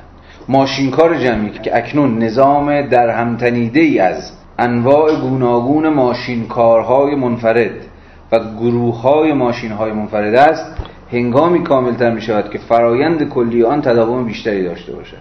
یعنی به بیان دیگر هرچه ماده خام در مسیر گذار خود از نخستین مرحله به واپسین مرحله کمتر دچار وقفه شود گذار ماده خام از یک مرحله مرحله دیگر بیشتر تحت تاثیر خود ماشینالات و نه انسان قرار می‌گیرد. در تولید کارگاهی اصل بر تقسیم کار است که به جدایی هر فرایند جزئی خاص از فرایند دیگر می انجامد در حالی که در یک کارخانه پیشرفته پیوستگی این فرایندهای ویژه اصل حاکم است. یعنی از حیث واحدهای تولیدی هم الان تفاوت تا حدی روشنه دیگه. در تولید کارگاهی مانوفاکتوری هم چون از اسمش پیداست واحد اقتصادی کارگاهه و مانوفاکتوره. با همه ویژگی‌هاش که در اینجا برشون بودیم در شیوه صنعت بزرگ واحد تحلیلی ما کارخانه است. 399 دو. یک نظام متشکل از ماشین ها که حرکت از یک مرکز خودکار به واسطه سازوکارهای انتقال دهنده به آن سرایت می کند پیشرفته ترین پیکربندی تولید ماشینی است در اینجا به جای یک ماشین منفرد با حیولای مکانیکی روبرو هستیم که پیکرش تمام کارخانه ها را پر می کند و قدرت اهریمنیش که ابتدا در حرکات آهسته و منظم اندام های پرهیبت آن پنهان بود سرانجام در چرخش پرشتاب و تبالود تمام اندام های بیشمار فعالش فوران می کند و این دقیقا معنای نظام ماشینیه. باید حواس باشه مارکس این زمانی داره میگه که به شدت ما با چیز سر کار داریم؟ در واقع با ابتدایی ترین صورت های شکلگیری نظام ماشینی سر کار داریم. شاید خیلی از این چیزهایی که مارکس امروز میگه با ملاحظاتی با جرح و تعدیل های امروز خیلی برای ما شاید روشنتر باشن. تا برای مارکس نیمه دوم قرن 19 هم که حتی صنعت بزرگ هم در بسیاری از جوامع و حتی در بسیاری از مثلا استانهای خود انگلستان اونقدرها غلبه پیدا نکرده و شکلهای بدوی شد تازه داشت تجربه می‌کرد. از این حیث باید تشخیص مارکس رو فارغ از اینکه چقدر درست باشه یا چقدر بهش نقد وارد باشه یا هر چیز شبیه این به یک معنای تحسین کرد. از اینکه پدیده رو دقیقا در اون لحظه تکوینش شناسایی کرد. این به نظرم یکی از شایستگی های مارکسه.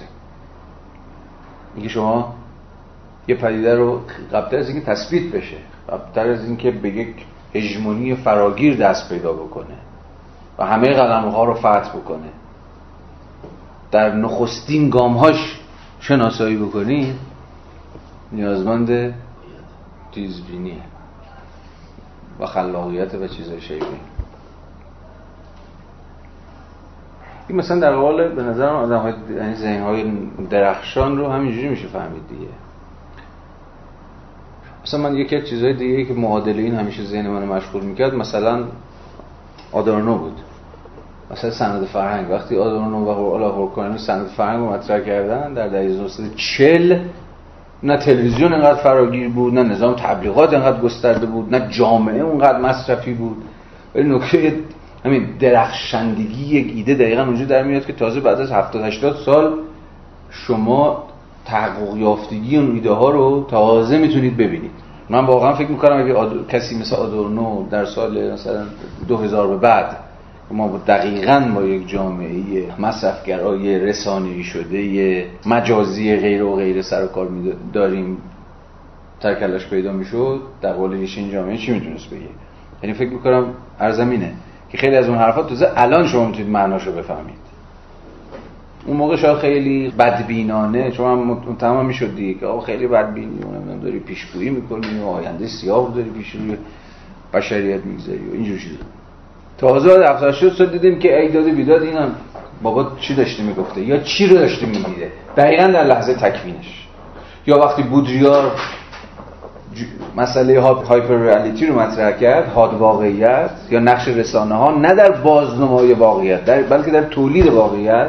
و اینکه به واسطه نقش پر دامنه ای که رسانه ها در زندگی روزمره ما بازی می‌کنن ما خود واقعیت رو داریم از دست میدیم و دیگه نمی‌توان از وجودش چون واقعیت حرف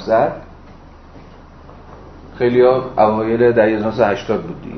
باز خیلی ها او رو متهم کردن که داره دریوری میگه. یه فیلسوف چت فرانسوی دیگه.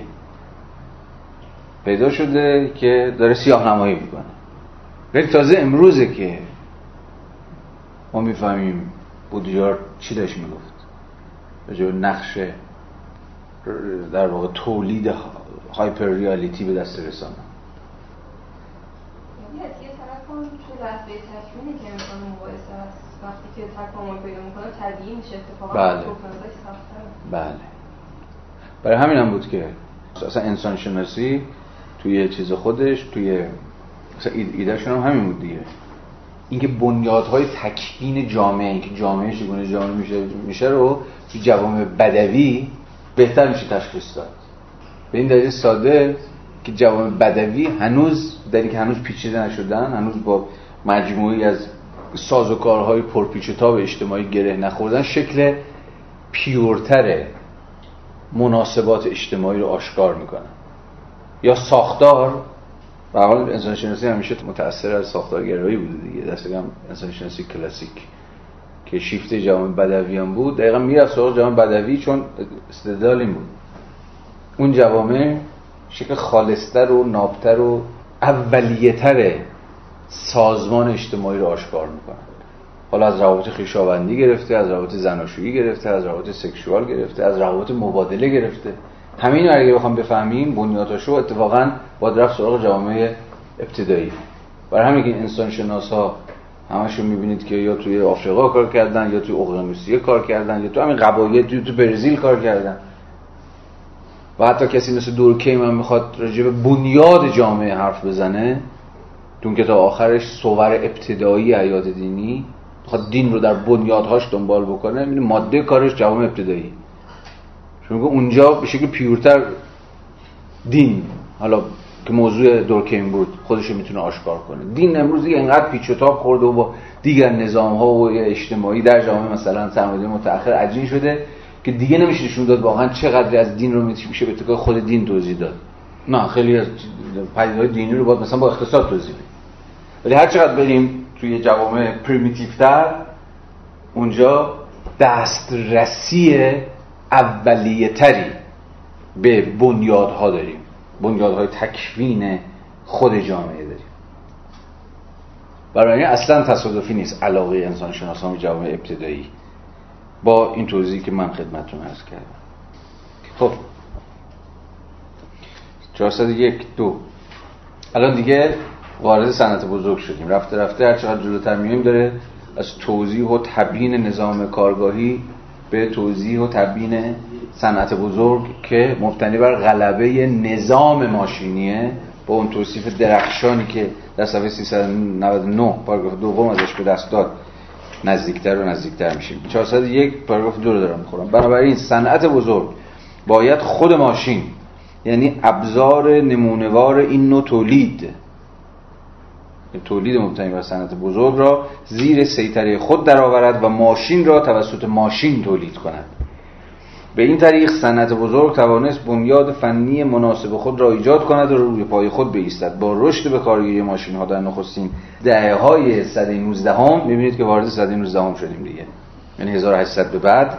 به تدریج ساخت خود ماشین ها را عملا تحت سیطره خیش درآورد. اما تنها در طی چند دهه اخیر است که احداث خطوط آهن و ساخت کشتی های بخار و اقیانوس پیما در مقیاس بسیار گسترده ماشین های غول پیکری را وجود آورد که اکنون برای ساخت موتورها به کار گرفته می شود در ادامه جنس با صحبتش میره به سمت که گفتم تاریخ تکامل ماشینالات و یه جور تاریخ تکنولوژی. سعی می‌کنه به شکل خیلی ابتدایی البته مارکس بنویسه. که باز من با اجازه شما از این فرازها به دلیل اینکه ربط بیواسطه ای به بحث ما نداره عبور می‌کنم. فقط صفحه 402 پاراگراف آخر از بدید با هم بخونیم چون بسیار مهم وسیله کار در شکل ماشین آن شیوه وجود مادی را میپذیرد که مستلزم تعویز نیروی انسان با نیروهای طبیعی و تعویز حساب سرانگشتی با کاربرد آگاهانه علوم طبیعی است. در تولید کارگاهی سازمان فرایند کار اجتماعی فقط ذهنی و متناسب ذهن انسان است. ترکیبی است از کارگران تخصیصی اون کارگر جمعی. از سوی دیگر صنعت بزرگ در نظام ماشینی سازمان عینی تولید را. یعنی نظام ماشینی داره هر چقدر بیشتر و بیشتر از مبتنی شدن بر سوبژکتیویته های انسانی جدا میشه و خصلت عینی پیدا می‌کنه. یعنی دیگه از اتکاش به انسان داره بیشتر و بیشتر توهی میشه. ماشین ها دارن نقش پررنگتری بازی می‌کنن. نه سوژه های انسانی با ساختارهای ذهنی متفاوت. از سوی دیگر صنعت بزرگ در نظام ماشینی سازمان عینی تولید را که در مقابل کارگر به عنوان شرط مادی از پیش موجود تولید قرار می‌گیرد. ببینید دقت کردین جایی که میگه ابژکتیو سریع تقابل ایجاد می‌کنه. میگه ببین سازمان تولید ابژکتیو که میشه به مسابقه امر بیگانه در برابر این جمله رو ببینید در مقابل کارگر قرار می‌گیره. این باز توضیح همون ریل سابستیمیشن معروفه. هر چقدر که ساختارهای تولید عینی‌تر میشن تثبیت شده تر میشن؟ یعنی بیشتر بیشتر از اراده ما از تصمیم ما از کنش ما از انتخاب های ما و همه و همه و همه استقلال پیدا می‌کنن. و در مقابل ما قرار می‌گیرن به مسابقه امری شیواره یا بیگانه یا به تعبیری یه ذره خونساتر objectified عینیت یافته. و کارشون چیه؟ اینکه کارگر به تصاحب خودشون در بیار و اینجاست که دیگه کارگر به تمام تابع الزامات عینی سازمان تولید میشه. و بیشتر و بیشتر توهی میشه از هر شکلی از استقلال یا خداینی فردی. در همیاری ساده و حتی در شکل تخصص یافته آن که مبتنی بر تقسیم کار است جایگزینی کارگر ساده با کارگر جمعی هنوز کم و بیش تصادفی است. نظام ماشینی با چند استثنا که بعدا ذکر خواهد شد تنها بر بنیاد کار جمعی یا کار مشترک عمل می کند بنابراین خصلت همیاری فرآیند کار در این مورد ضرورت فنی است که خود ماهیت وسیله کار تحمیل می کند دوم بخش دو از فصل سیزدهم بحث پیشتر بحث شده انتقال ارزش ماشینالات به کالاهای تولید شده. ارزشی که از ماشین به محصول منتقل میشه. خط دوم از آخر. ماشین مانند هر جز دیگر سرمایه ثابت سرمایه ثابت از جای دیگه هم داره دیگه. نه؟ ساختمون خود واحد خود مواد اولیه هرچی ماشین مانند هر جز دیگر سرمایه ثابت ارزش جدیدی خلق نمی کند بلکه ارزش خود را به محصولی انتقال می دهد که در خدمت خلقان است. چون ماشین ارزش دارد و در نتیجه ارزش را به محصول انتقال می دهد جزی از ارزش آن محصول را می سازد به جای آنکه محصول ارزانتر شود به نسبت ارزش ماشین گرانتر می شود یعنی هر چقدر که ماشین آلات گرانتری در فرآیند تولید به کار گرفته شده باشم روشنه که به طریق اولا بشه شما می‌تونید در قیمت زمان شده خود کالا هم ببینید دیگه. یه نمی‌دونم یه پیراهنی که با نقصوزن دخته شده با پیراهنی که مثلا با آخرین تکنولوژی های روز ساخته شده یا دخته شده یا هر چیزی متفاوت خواهد. و مسلم است که ماشین و ماشینالاتی که به نحو نظاممندی تکامل یافتند یعنی آنچه سرشت نشان ابزارهای کار در صنعت بزرگ است حاوی ارزش عظیمتری از ابزارهای دستی کار در صنایع پیشوری و تولید کارگاهی هستند. هرش خیلی ساده است دیگه. ارزش ماشینالات در صنعت بزرگ بسیار بیشتر از ارزش ابزارهای ساده در تولید کارگاهی. و این طبعا نقشش و باستابش در ارزش خود محصولات یا به زبان ساده تر در قیمت تمام شده عیان است. ابتدا باید متذکر شویم که ماشین در فرآیند کار همیشه در کلیت خود و در فرایند ارزش افزایی همیشه به طور جزئی وارد می شود ماشین هرگز ارزشی بیش از ارزشی که خود به طور میانگین در اثر استهلاک از دست می‌دهد به محصول اضافه نمی کند این واسه برای ما تکراریه دیگه. از این رو تفاوت بزرگی است بین ارزش یک ماشین و ارزشی که در مدت زمان معین از ماشین به محصول انتقال داده می شود با زمین روشن ارزش یک ماشین یعنی ارزش اون ماشین به طور کلی. ولی اون چیزی که در فرایند انتقال ارزش مهمه چیه؟ ارزش کل ماشین به خودی خود نیست. بلکه اون مقدار ارزشی است که در بازه مشخصی از زمان منتقل میشه به کالای تولید شده که ما حالا اسم این رو به زبان اقتصادی می‌ذاریم استهلاک دیگه. همچنین تفاوت بزرگی است بین ماشین به عنوان عامل تشکیل ارزش و ماشین به عنوان عامل تشکیل محصول. هرچه دوره که طی آن ماشین در فرایند کار واحدی به کار گرفته می شود بلندتر باشد این تفاوت ها بیشتر است. یعنی چی؟ یعنی اگر عمر مفید یک ماشین بیشتر باشه پیامدش برای ارزش محصول چیه؟ کمترش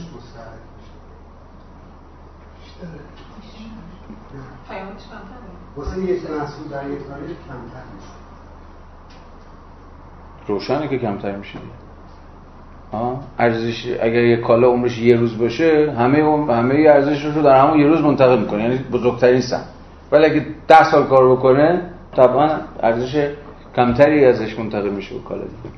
بنابراین مفیدتر شدن عمر ماشین آلات تا جایی که به این بحث و فقط به این بحث مربوط میشه در پیمان با چیه؟ ارزانتر شدن کالا. بیشک. چنان که دیدیم. درست است که هر وسیله کار همیشه در کلیت خود وارد فرآیند کار و همیشه فقط به طور جزئی متناسب با استهلاک میانگین روزانه خود وارد فرایند ارزش افزایی می شود این جمله خیلی دقیق بود دیگه. هر وسیله کار هر ماشین در کلیت خودش وارد فرآیند کار میشه. در جزئیات خودش وارد فرآیند ارزش افزایی میشه. اما این تفاوت بیان بهره برداری استهلاک در خصوص ماشین بسیار بیشتر از همین تفاوت در خصوص ابزار دستیستی و ماشین که از مواد بادوامتری ساخته می شود عمر درازتری دارد. آه این بحث. زیرا استفاده از ماشین مبتنی بر قانونهای کاملا علمی است و در نتیجه به کار گرفتن آنها از لحاظ استهلاک ازرایج و هم از لحاظ مصرف مواد می‌تواند با صرف جوی بیشتری انجام شود. و سرانجام به این علت که گستره تولید ماشین بی اندازه بزرگتر از دست افزار است. در هر دو حالت ماشین و دست ابزار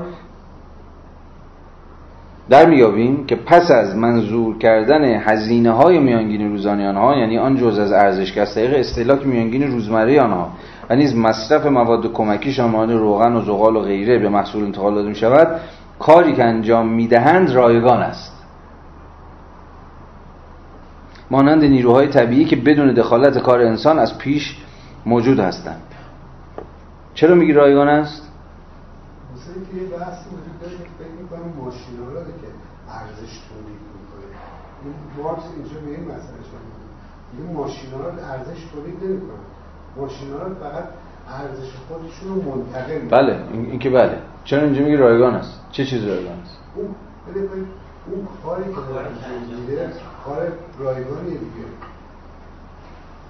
اون بخشی که ارزش رو منتقل می‌کنه که منتقل می‌کنه. ولی بقیه وقتی در روز هزار تا محصول تولید می‌کنه خیلی خوب. الان خوب شد. داره میگه پس از یا بعد از یک چیزی رایگان است.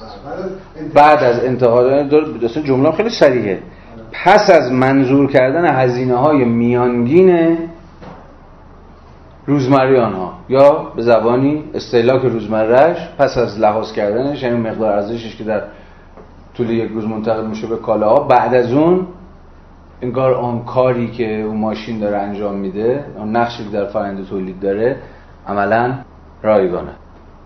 اما آیا این به معناست که از اون لحظه بعد ماشین داره ارزش تولید می‌کنه؟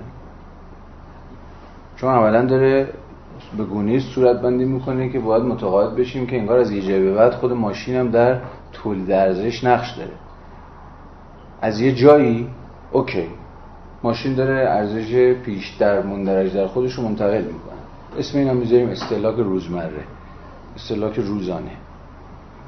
اما از دقیقه به بعد ماشین در تمام دورانی داره تولید می‌کنه و هر کالای خاصی داره تولید می‌کنه داره بخشی از ارزش خودشو ارزشی در خودش مندرجه داره انتقال میده. هیچ لحظه ای وجود نداره که این کار رو نکنه این جمله پس پس باید توضیح بدید این جمله.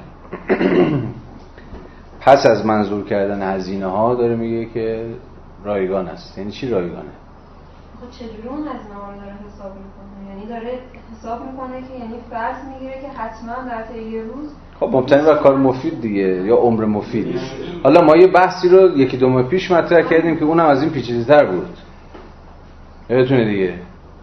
یعنی دقایقی از یعنی, یعنی ماشین عمر مفیدش رو کرده ولی بعد از عمر مفیدش همچنان داره کار می‌کنه. خیلی هم خوب داره کار می‌کنه. مثالایی هم که زدیم یادتونه دیگه. یعنی خیلی بیشتر از ارزشش داره کار می‌کنه. اون یه لحظه بود که خب مارکس از روم میپره. حالا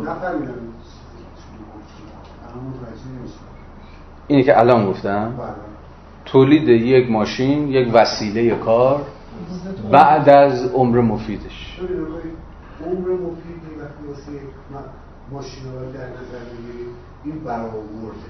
بله. اگر اگر بعد از عمر مفیدی که ما در نظر گرفتیم بازم داره کار می‌کنه برآورد اولیه اون غلط یک ماشین بر اساس عمری که داره ارزش خودش رو منتقل می‌کنه. حالا من می‌تونم برآورد غلط بکنم. بگم انسان مثلا ده درصد ارزشش رو منتقل کرده پس بعد از ده سال این کل ارزشش رو منتقل کرده. حالا اینجا بحث پیچیده است. متوجه غلط من مسئول مالی اونجاست.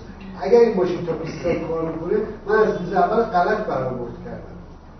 حالا بگذاریم این هم چون بسیار بحث مفصلیه. این برآورد غلط و اینها.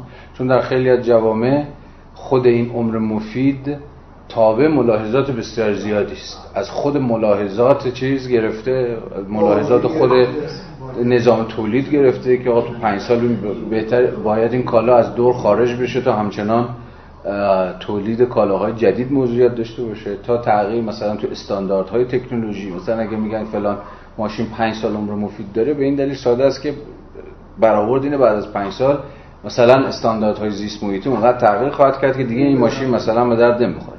تا حالا چیزهای دیگه که بحث بسیار پیچیده می‌کنه. حالا جامعه به جامعه هم بعضا متفاوته. ماجراش. عمر مفید شخص اجتماعیه.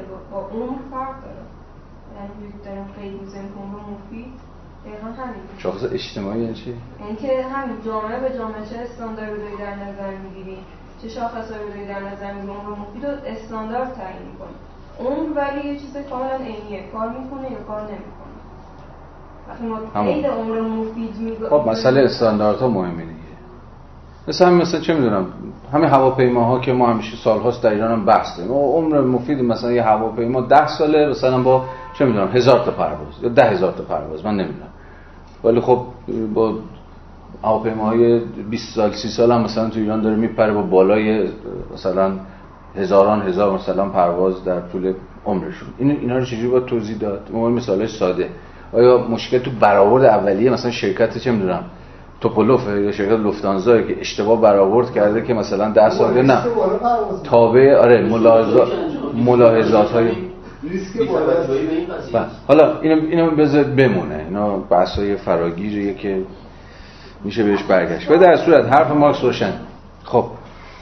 مانند نیروهای طبیعی که بدون دخالت کار انسان از پیش موجود هستند. هرچه کارایی تولیدی ماشینالات در مقایسه با کارایی دست ابزارها بیشتر باشد میزان کار رایگان آن نیز بیشتر خواهد بود.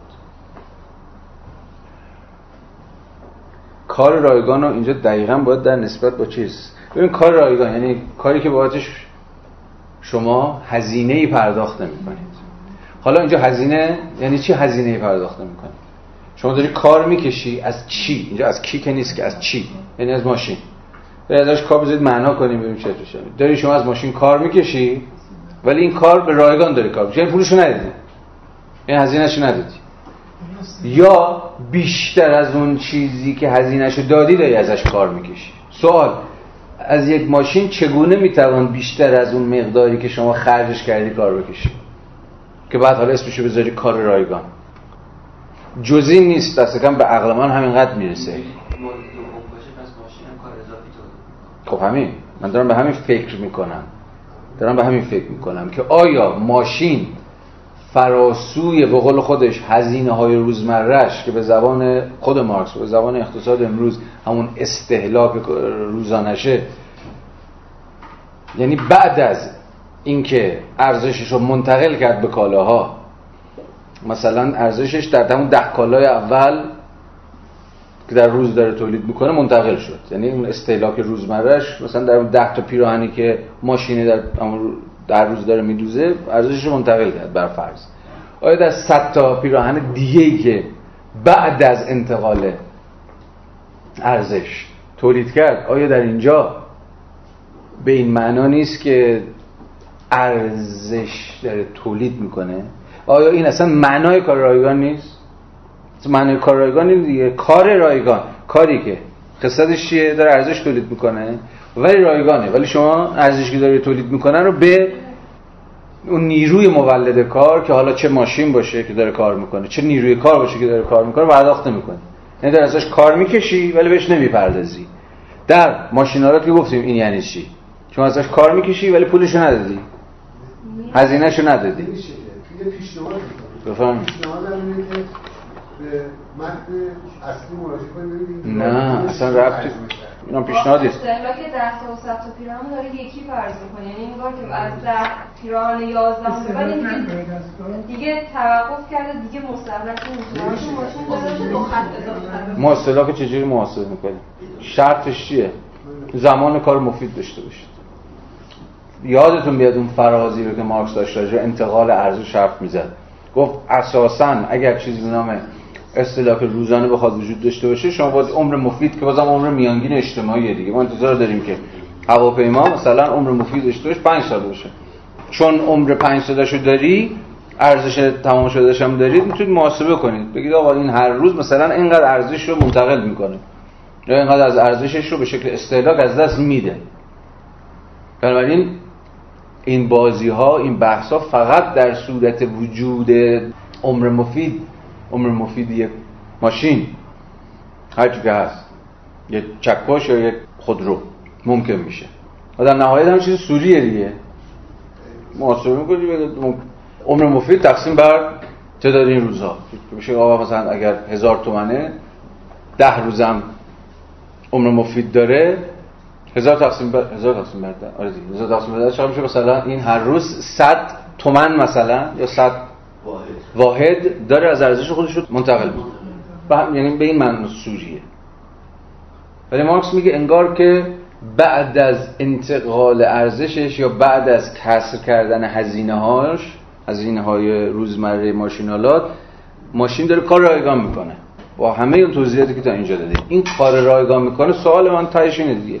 آیا این کار رایگان می‌کنه؟ به معنای اینی که حالا در اون دقایق ماشین وارد فرایند خلق ارزش میشه.